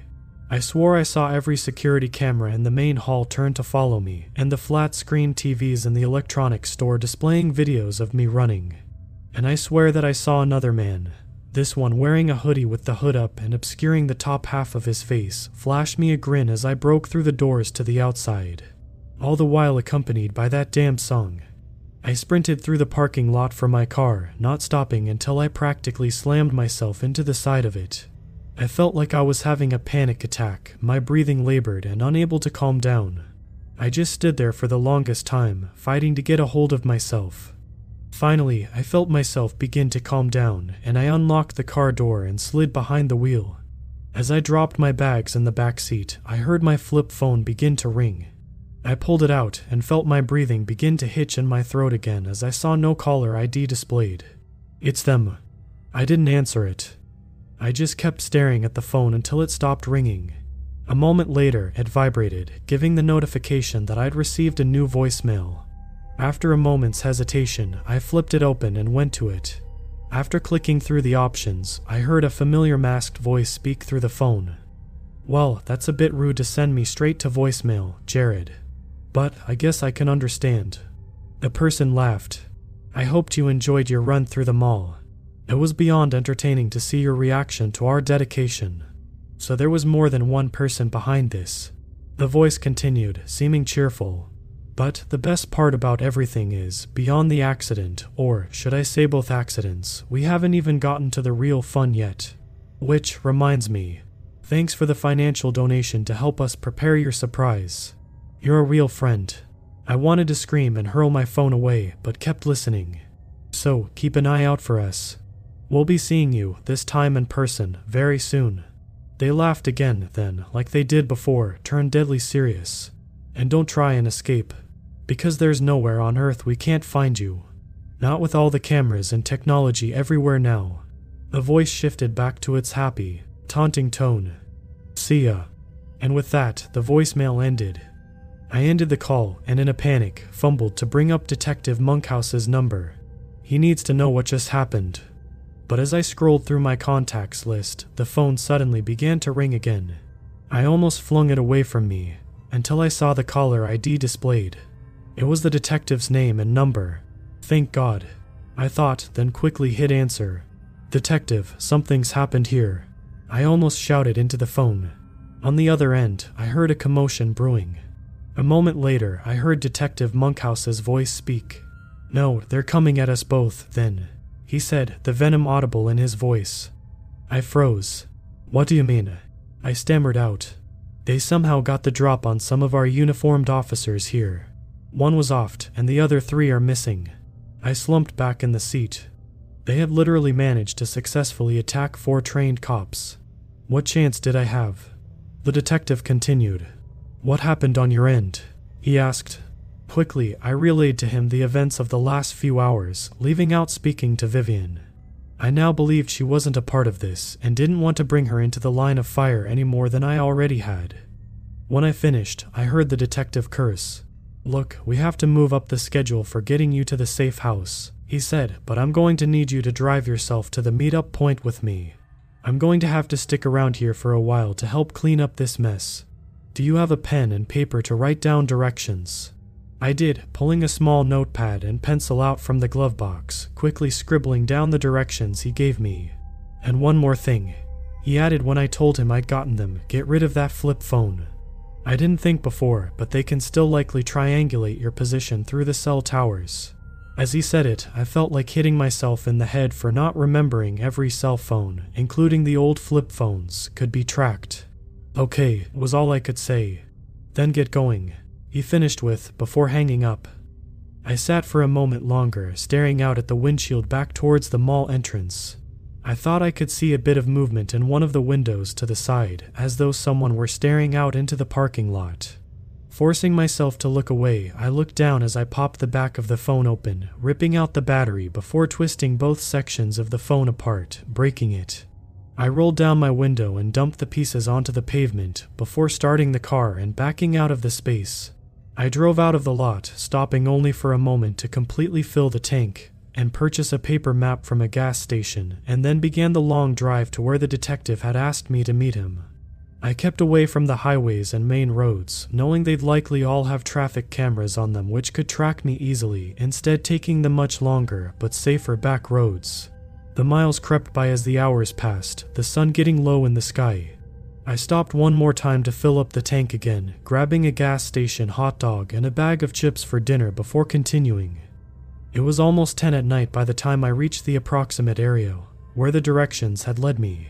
I was far out in farm country, having passed by darkened farmhouse after darkened farmhouse for the last two and a half hours. All of them must be fast asleep already, getting rest for the long day tomorrow. For some reason, the thought of such a simple life, and especially one so low tech, comforted me. I decided if I made it out of this, I'd give some serious thought to ditching city life and coming out to a place like this for a much quieter and much more remote life. The sign for the road I was instructed to take came, and I turned right onto a dirt driveway. The old Ford rattled and squeaked as it made its way up the drive towards another darkened farmhouse. I could see the outline of a grain silo and barn out in the accompanying field. As I got closer to the house, I spied what looked like an unmarked police cruiser, an older style Crown Vic, parked next to the house. The detective's already here, thank you God, I thought. I pulled up behind it and shut the engine off, the headlights shutting off and plunging me into darkness. The silence, for someone who lived most of his life in the city, felt eerie. All I could hear through the glass was the whipping of the wind and the call of some owl or other bird somewhere in the forest beyond the farm. He must be waiting for me in his car, I thought, and twisted the door open. The night air was chilly, rewarding me with the stink of manure from the neighboring properties. Shutting the door quietly, I moved towards the darkened shape of the cruiser in front of me. I'd gotten about halfway when I stopped in my tracks. Something went through my mind. The police in my city stopped using Crown Vics three years ago. Worse still was remembering that the car Detective Monkhouse had stood next to earlier today hadn't been a Vic. It had been a Dodge Charger. No, I whispered, suddenly feeling very vulnerable. Jigsaw puzzle pieces came together in my head. It was a setup. They somehow mimicked the detective's voice. They made me get rid of the only way to contact or find me, then had me drive out to the middle of nowhere. Suddenly, every snap of a twig sounded like someone moving towards me in the dark. Every gust of wind sounded like someone breathing. My head swiveled around like an owl, though I could barely see anything. Screw this, I'm out of here. I turned and hurried back to my car, pulling open the door and practically leaping into the driver's seat.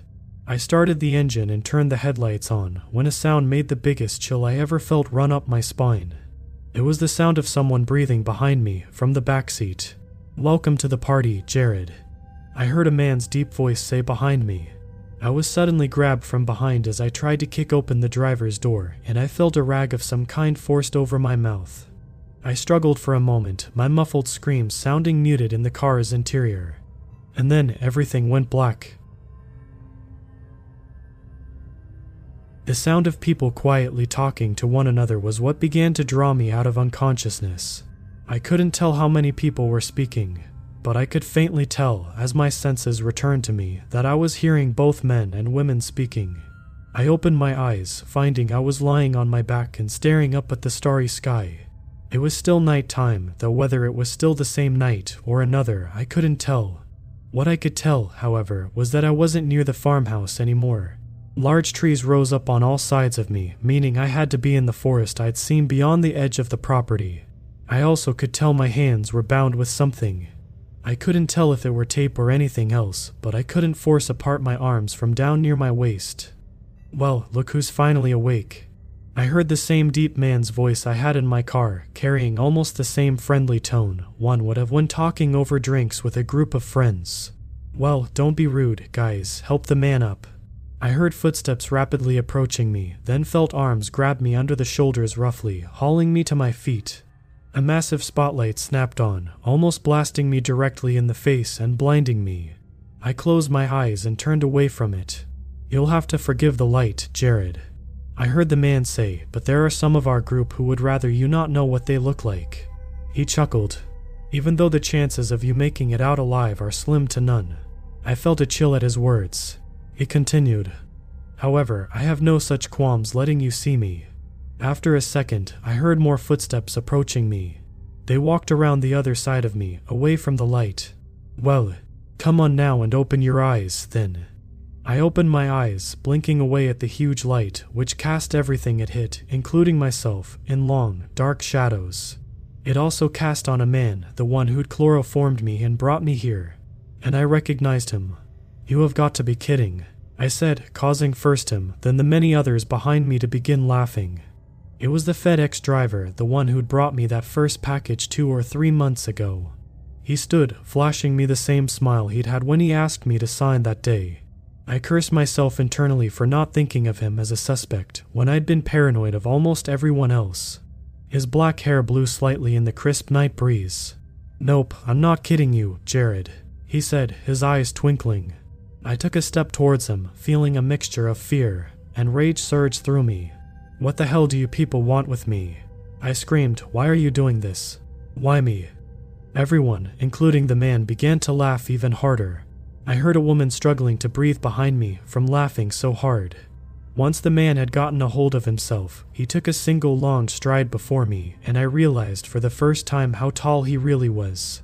I hadn't been able to judge his height through the door that day and had been distracted, but I could see that he was at least a head taller than I was, and I'm not exactly on the shorter side. His dark eyes almost looked like coals in the glare of the spotlight, and his smile had turned sadistic. Why not you? he asked, causing any retort I'd prepared in my mind to die away. Whatever I'd expected him to say, it hadn't been that. He continued, You're looking for a motive, aren't you, Jared? You want to, almost desperately so, have me tell you that there was some wrong you committed against me, or anyone behind the light. You want there to be something, some wrong you can't remember, that you might be able to right as some way to bargain out of this. He tilted his head, letting out a snort. Am I wrong? I didn't reply. The truth was, it was exactly what I'd been hoping for him to say. The sound of an owl or hawk screeching in the woods made me almost jump, causing some of the people behind me to chuckle until the man raised his hand, causing them to fall silent. He looked at me with a mixture of what almost seemed like sympathy and a sinister glee. The truth of the matter is, my poor man, he began, is that there is no reason. There's no motive. None at all. A truly wicked grin now spread across his face, not beyond just wanting to have someone to play around with for our own entertainment, my shoulders dropped, along with my jaw. They are just doing this for their own sick amusement. I found my voice. So, you just randomly picked me to mess with before. What, now offing me? I said in a shaky voice. He laughed again. Well, you weren't a random selection. He started, then gestured for someone behind the lights. I heard footsteps approaching us. One of our group suggested you to us, and frankly, Jared, I'm glad he did. You're the most fun we've had in a while. The footsteps moved around me, and a figure came to stand next to the man. Hey, Jared. I felt my body turn to ice at both the voice and the face. Vivian. I breathed out as I stared at her. She flashed me a grin, throwing an arm around the shoulders of the man, and let out a giggle. Oh my god, do I wish you could see your own face right now. She managed out, you look like you just saw the twist ending to The Sixth Sense for the first time or something. I just kept staring at her as the man leaned his head down to kiss her. I'd honestly expected Davin to be the one to appear out of the darkness, but not her. Pain seemed to reach around and clutch at my heart as I realized the one person I'd decided to trust the most had been the one to betray me. I simply shook my head and turned away, staring out at the woods. Oh, don't be like that, Jared. I heard her say, using that same warm tone I'd gotten used to for years. I like you and think you're a cool guy. But when I mentioned you to my husband, she leaned in close to the man. He insisted you be our next little plaything. And what he says goes. She let out another giggle. He leaned in close to her. You think we should drop the final bomb on him before we start our game? He asked her. After a moment, she nodded enthusiastically, laughing. He looked back at the group of people. Hey, would you like to come out here and greet our guest? He called to someone. I heard more footsteps approaching. In my head, I already knew who they would be. Both Vivian and Davin are part of this group. They both were in on it. A third figure stepped next to them, and any of those thoughts flew away like an eagle on a thermal. For the longest time, I could only stare, my mouth now fully open. Finally, I let out a strangled cry. Phew. Detective Monkhouse flashed me a huge grin. You betcha, sport. He said simply, then turned to look at the man. So it hadn't been a voice manipulating program or anything. It was truly him. The fact that a cop was part of this sick, twisted group of people filled me with a despair I didn't know I had. He quickly added one thing. You'll have to forgive me for deleting and getting rid of all the evidence in your case, along with clearing out the party spoiling feds. Orders from the boss here. He thumbed at the man. Oh, I'm sorry, I should say the evidence was misplaced and lost. He chuckled. Now the man finally spoke. So, I can imagine you want to know what we're going to do with you now, Jared. He unhooked himself from Vivian and moved towards me, stopping about five feet away. Well, the thing is, after we have our fun messing about with our mark, it's no fun to just stop and let them walk away. Not for us, anyways.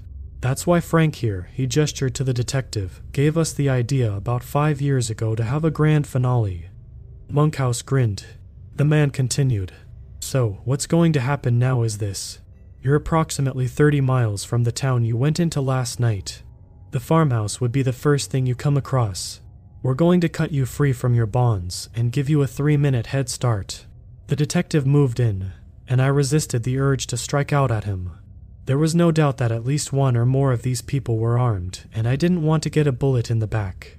He pulled a knife from his belt and reached out, grabbing my bound wrists and cutting the duct tape from them before quickly stepping back. Once your three minutes are up, we are going to come after you, using all the technology that this society has grown a false sense of security around. If we catch you, well, he trailed off, raising a finger to his throat and drawing it across his throat like a knife. But if you can make it to the farmhouse and your car, you can go free. He held up two fingers. Scout's honor, he said mockingly, causing everyone to laugh. Of course, nobody's made it out yet, Vivian said, her voice taking on a sinister tone I'd never heard before. That's true. The man began before slapping his forehead. Damn it, why did I almost forget? You're going to have a partner with you on this. He let out a whistle, and a second later, a figure landed roughly on the ground next to me, making sounds like they were in pain. I turned to look at him. Davin, my coworker and friend lay in a heap on the grass. It was clear the group had gone to work on him. Old bruises covered his face. They must have gotten him when he had gone to the Chinese restaurant that day, I thought.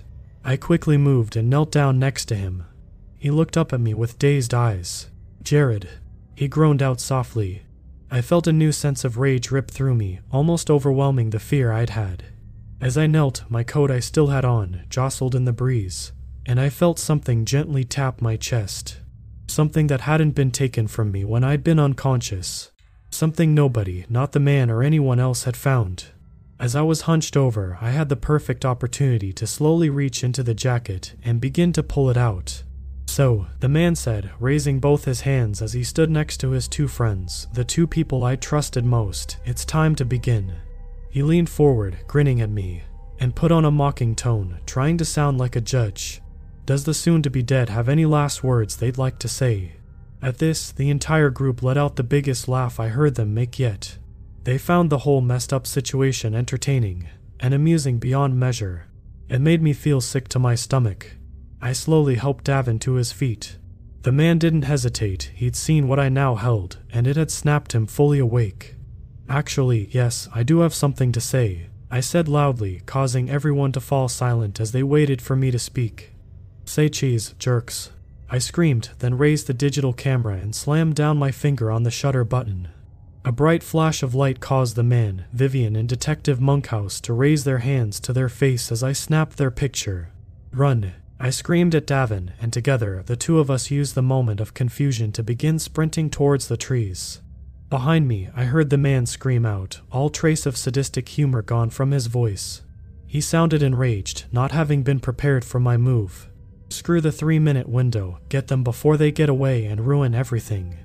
A flurry of movement was heard, and I thought I heard the slamming of car doors. I didn't pay attention, though. I was too focused on running as fast as I could in the direction. Davin paced me. I could see him out of the corner of my eye, running alongside. The trees closed in around us, and we entered the forest. After a minute, we stopped to catch our breath. The sounds of our pursuers muted and faded in the distance. What the hell do we do? Davin managed out between huge gulps of air. I fought for breath as well. We just keep going in that direction. I pointed. I think he was telling the truth about going there. He doesn't expect us to make it, that's why he taunted us with it. It's part of their game. I shook my head to clear my thoughts. We've got to make it to the farmhouse and my car. I held up the camera, and we've got to get this to the authorities, ones that can put the word out about the detective. I began to speak again, but I was interrupted by a buzzing sound whipping through the trees. We both looked around. A blinding flash of light made me raise my hands. Duck. I heard Davin yell, and I listened, letting my legs give out under me and drop to my knees. A moment later, a drone flew only inches above our heads. I was yanked to my feet. Go, before it comes around. My friend yelled, and we both began running again. The sound of the drone began to approach us again, and we ducked, moving sideways away. It flew by a few seconds later, heading straight ahead. We kept running. After a few minutes, we stumbled from the trees onto what looked like a disused logging road. I was about to suggest to follow it when I saw headlights cut through the darkness. Hide, I hissed, and both of us ducked into a bush. A minute later, a Tesla Model X, one raised slightly on lifted suspension, with off road tires and roof mounted lights banishing away the dark, flew softly past our hiding spot. It disappeared down the road, and we both looked at each other. No roads, he whispered, and I nodded in agreement. That's when the whirring sound came from behind us. We both turned to find a drone, a different one this time, hovering behind us about 10 feet away. I could see the camera focusing on us, but there was something mounted below it I couldn't tell. Apparently, Davin did, though, because I saw his face go pale before he was yanking me away from the bush, screaming for me to move. A moment later, I understood why, as a line of flame shot out from what had to be a custom flamethrower, setting the bush on fire. They'd meant to set us ablaze. My mind screamed at me, but I couldn't stop to think. We ran deeper into the forest as we finally began to hear the sounds of people yelling. I heard angry shouts, but I also heard excited yells and laughter as they crashed, drove, and ran through the woods in pursuit of us. They were relishing in the chase as if they were high tech hunters on the trail of deer or birds. As I ran, my mind stupidly shot back to a phrase from a book I'd read in school, one which sickeningly seemed to fit Man is the most dangerous game, if it had been any other situation, I might have found it amusing in a twisted way, someone making a work of fiction into reality, but there was no time for it. All of a sudden, a loud, blaring horn began to sound. I shot a look to my right and saw we'd ran straight through laser motion sensors they must have put up. The sounds of our hunters seemed to intensify, and I heard at least two drones, if not more, buzzing in our direction. Move, I shouted, shoving Davin forward. We crashed through a thicket, the thorns tearing at our clothes and skin. I felt branches and bushes smash me in the face in the dark, and I prayed neither of us would run into a tree or any more motion sensors. Look there. Davin panted out, pointing. Ahead of us was what looked like some old buildings. I held a hope for a moment that it was a place that was still in use, but as we broke the tree line, it was dashed away. We had stumbled into what was obviously once an old logging camp, the abandoned machinery and older style of the buildings, combined with the moss and mold I could see growing on the outside in the moonlight, showed that it hadn't been used in decades. That was when a muted sound came from behind us. I almost thought I recognized it. It came again, and a cloud of dirt kicked up in my face as we were again blinded by a bright light. Another drone had found us, and this one was armed like the last. The sound of what I now knew was a muted gunshot spat out, and I felt slivers of bark smash into my face as it ricocheted of the tree next to my head. Run for the buildings. I screamed, and we both booked it for the darkened structures. We were halfway across the dirt road when I felt a searing pain pop into my left calf muscle. I fell to the ground, rolling for a way. In the gloom, I reached down towards the pain. I gasped both at the pain and the feeling of something warm trickling steadily out from my leg. I've been shot. I could hear the sounds of the group getting closer. What had to be a vehicle's lights appeared at least two miles or so down the end of the road leading in and out of the camp. Then I was being lifted to my feet. Davin threw my arm over his shoulder, and as much as I could, we both moved quickly for the nearest building. The light came from behind us again, and I heard the muted sound of the silencer as we were shot at a few more times. Bullets tore into the dirt at our feet and lodged in the wood of the building, just barely missing us. And then we were inside.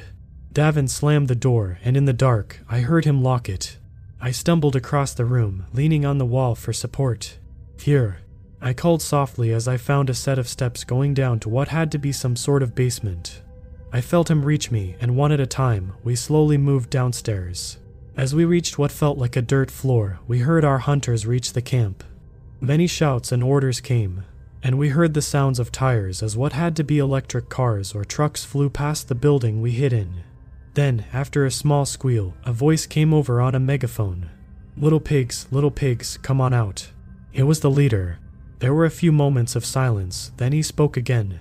Look, you managed to surprise us with that move, and I'm going to make sure next time everything's out of our next contestant's pockets, but I commend your thinking. You've got one over on us, and you have something which puts you with a bit of an advantage. So, I'll make a deal with you. If you come out and give me the camera, we'll just let you go. Okay. There was a small inset window on the far corner of the room, and I saw the beam of a flashlight pass over it. In that split second, I saw Davin looking at me. He shook his head at me, almost frantically. I shook my head back, and the light moved away. We both knew that the man was lying through his damn teeth. There was no way he'd let us go. The second he got that camera in his hands, we'd both be gone, I thought. There was silence for a few more moments, and then I heard someone else speak through the megaphone. He's telling the truth, Jared. I heard Vivian's voice call. All we want is the camera, and I promise you, I'll make sure he lets you live. Neither of us made a move. Suddenly, the man's voice came back through the megaphone. Fine, have it your way. He laughed. You know we'll find you sooner or later. We have all night. His voice became deadly serious, and I knew it had been him who'd called me up those times with the voice changer. And when we catch you, we're going to take our time ending you. And with that, he clicked off. The yells and calls of men and women resumed. I limped my way over in the darkness to where I knew Davin was. Hitting the wall with my shoulder, I slid down onto the dirt floor. We have to think of something to do, man. I whispered to him, if we stay here too long, they'll find us. It can't be much farther to the farmhouse from here. We need a plan. I heard him grunt in the dark. We do, he finally said. And I have one. There was a cracking sound, and suddenly a soft, green glow came from next to me. Davin had found an old chemical light and cracked it, bringing it to life. In the soft glow, he looked at me. What's your plan? I asked him. I knew the guy was smart. Nobody gets as far in the company as we do without brains. But the answer I got wasn't what I expected. The plan is I run in one direction, taking all their attention, while you run for the farm. I gaped at him. Are you nuts? I hissed, We're not doing that. It'd be a failed mission. He smiled a bit at me, then winced in what looked like pain. I know, he said, then seemed to sag a little. Davin. I whispered slowly. I saw finally that he was clutching his stomach.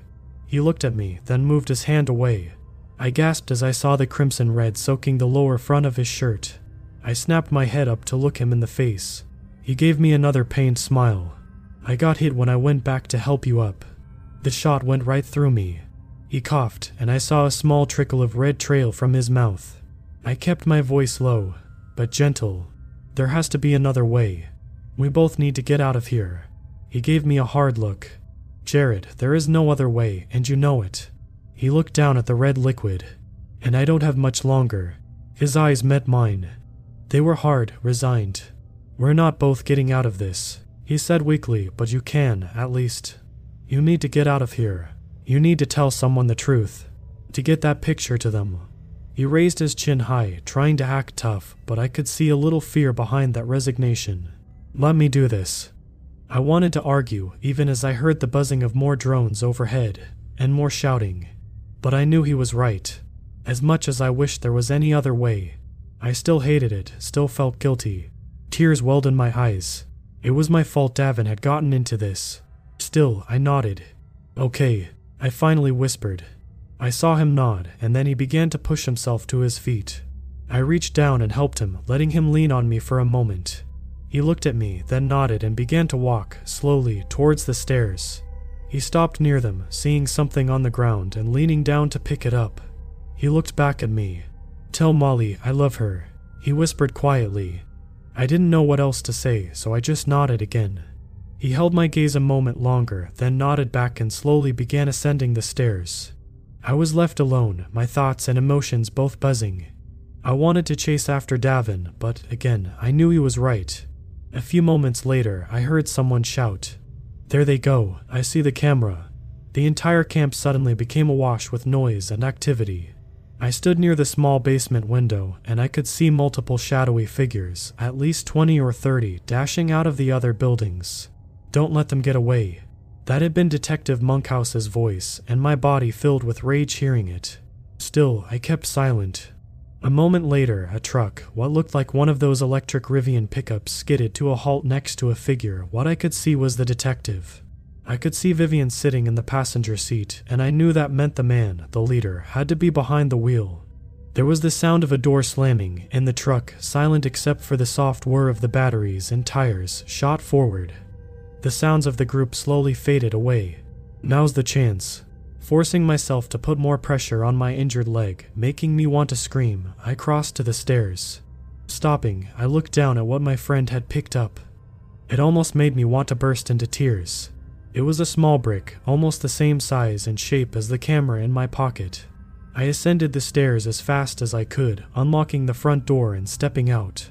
I could hear the group still moving away from me, and I gave a silent prayer that the blood loss would take Davin before they got to him. The air around me had again fallen silent, save for the usual sounds of the woods. I didn't wait long. I moved down the stairs, then began to half run, half limp in the direction opposite where they'd gone, towards where the man had said the farmhouse would be. The terror kept my adrenaline pumping, which allowed me to ignore the bullet wound somewhat. As I ran, I kept looking over my shoulder, sure I would see the bright lights of their vehicles or the whir of their drones. But I never did. It felt like an eternity running, trees and bushes smashing into me as I ran. A few times I fell onto my face in a heap, the pain in my leg almost too much. But finally, I burst through the edge of the trees. I looked around, seeing that the moon was still high in the night sky. Then I began to openly weep as I saw the darkened shape of a farmhouse looming up. Feeling woozy from the blood loss and stress I'd put on my shot leg, I forced myself to keep going. The Crown Vic was gone, but the old Ford, my beautiful old Ford still sat in the driveway. I let out a soft, strained laugh. The loser hadn't been lying. He'd been that certain nobody would make it. Reaching the car, I pulled the driver's door open and collapsed into the seat. Like a godsend, the keys still dangled in the ignition, and I wrenched on them, the old engine coming to life with a cough. As I put the car into reverse, I stared one last time at the woods. Godspeed, Davin. I whispered softly, then tore out of the driveway. It's been almost a year since I burst from that tree line and tore away from that farmhouse. Once I got onto the main road, I drove until I got to the first town, where I went straight to the police. I can only imagine how I must have looked, crashing the Ford into a parking meter before smashing through the front doors of the small police station, with my clothes torn and dirty and a bullet wound in my leg. The police rushed to my aid, and after summoning an ambulance, I told them my story, insisting that they get in touch with higher authorities right away. Thankfully, they didn't just write me off as a nut job or crackhead running from a drug deal gone bad, and did just that. By the next morning, the small town of a few thousand was awash with flashing lights as members of a very high agency, one which I don't dare outright name, but I can assume you can take a good guess, flocked in. I was questioned about my experience, I saw the head honcho's face light up with excitement when I showed him my camera, which he took, looking at the photo I snapped. We've been after this group for years now, he said. It turns out these people are a lot worse than I'd already thought. Apparently, they'd been taunting, emotionally tormenting, and finally kidnapping and offing people for close to 15 years now. Many of their members were black hat hackers, able to get into just about any piece of modern technology, and twist it to their benefit or use, and they would use the money stolen from their victims to keep funding themselves. I shuddered when they told me the number of people who'd fallen victim to them already. I was simply the first to ever get away. It also turned out they'd had their suspicions about Detective Monkhouse when he began trying to get them off the case, claiming it was a local matter and out of their jurisdiction. So you'll be able to get them all now, I said hopefully as they spoke about printing out a picture. But the man simply shook his head, almost sadly. I don't know if we will, he admitted, seeing my shocked expression. As he explained, it turned out they were good at changing their identities, using stolen and forged IDs and social security cards, along with changing their physical appearances to stay out of the clutches of the authorities. There is one bit of good news, though, he said. You'll likely never see or hear from them again. It'd be too risky for them to make a move on you now. Still, they said they'd put me into the witness protection program, giving me a new identity to start over. Before they did, however, I asked for one favor. I honored Davin's final request and called Molly. Thankfully, they let me. She wept fiercely when I told her the little I could, and especially when I passed on his last message, but thanked me before hanging up. They never found Davin's body. They found a large pool of blood out in the woods, one which a DNA test confirmed was his, but nothing else. I pray he's at peace and long gone from this world, not with them, they were also right about never catching them. Vivian and Detective Monkhouse fled, never returning to the city. The last I heard, they're still tracking the group, and they're still doing what they did to me, to others, something which chills me to the bone. They also, I found, hushed it up, never letting it get out to the national news. The excuse they came up with was that an unfortunate victim had wandered across the path of a drug deal, causing the chaos. Since it's such a common occurrence in the US these days, nobody thought to question it. They didn't want word to get out and cause a panic, or have people suddenly dump out all their modern devices in a mass panic. As for me, I never saw or heard any trace of them again, something I thank God for. The Fed had been right.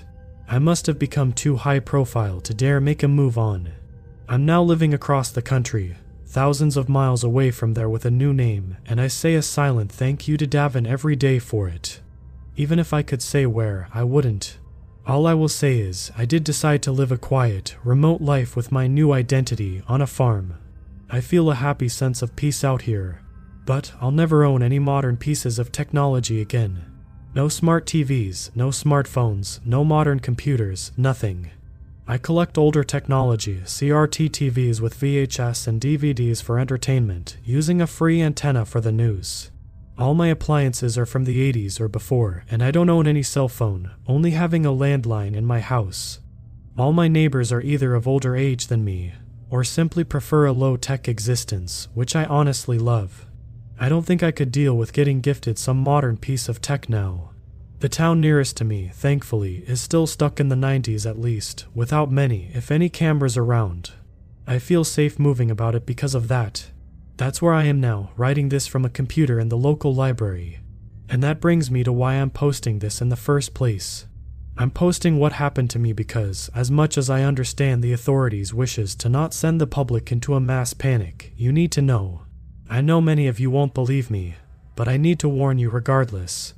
Those people are out there. They're finding new victims to have their sadistic, horrifying game with. And I don't want it to be you. The world is so dependent and addicted to technology now. You might be as well. I understand that, it's the way the world is at this point. But please, still, be careful. Be careful and be wary of all the cameras and microphones you allow into your home, with nary a care in the world. Be careful of the privacy you give up for the sake of convenience because you never know who may be listening or who may be watching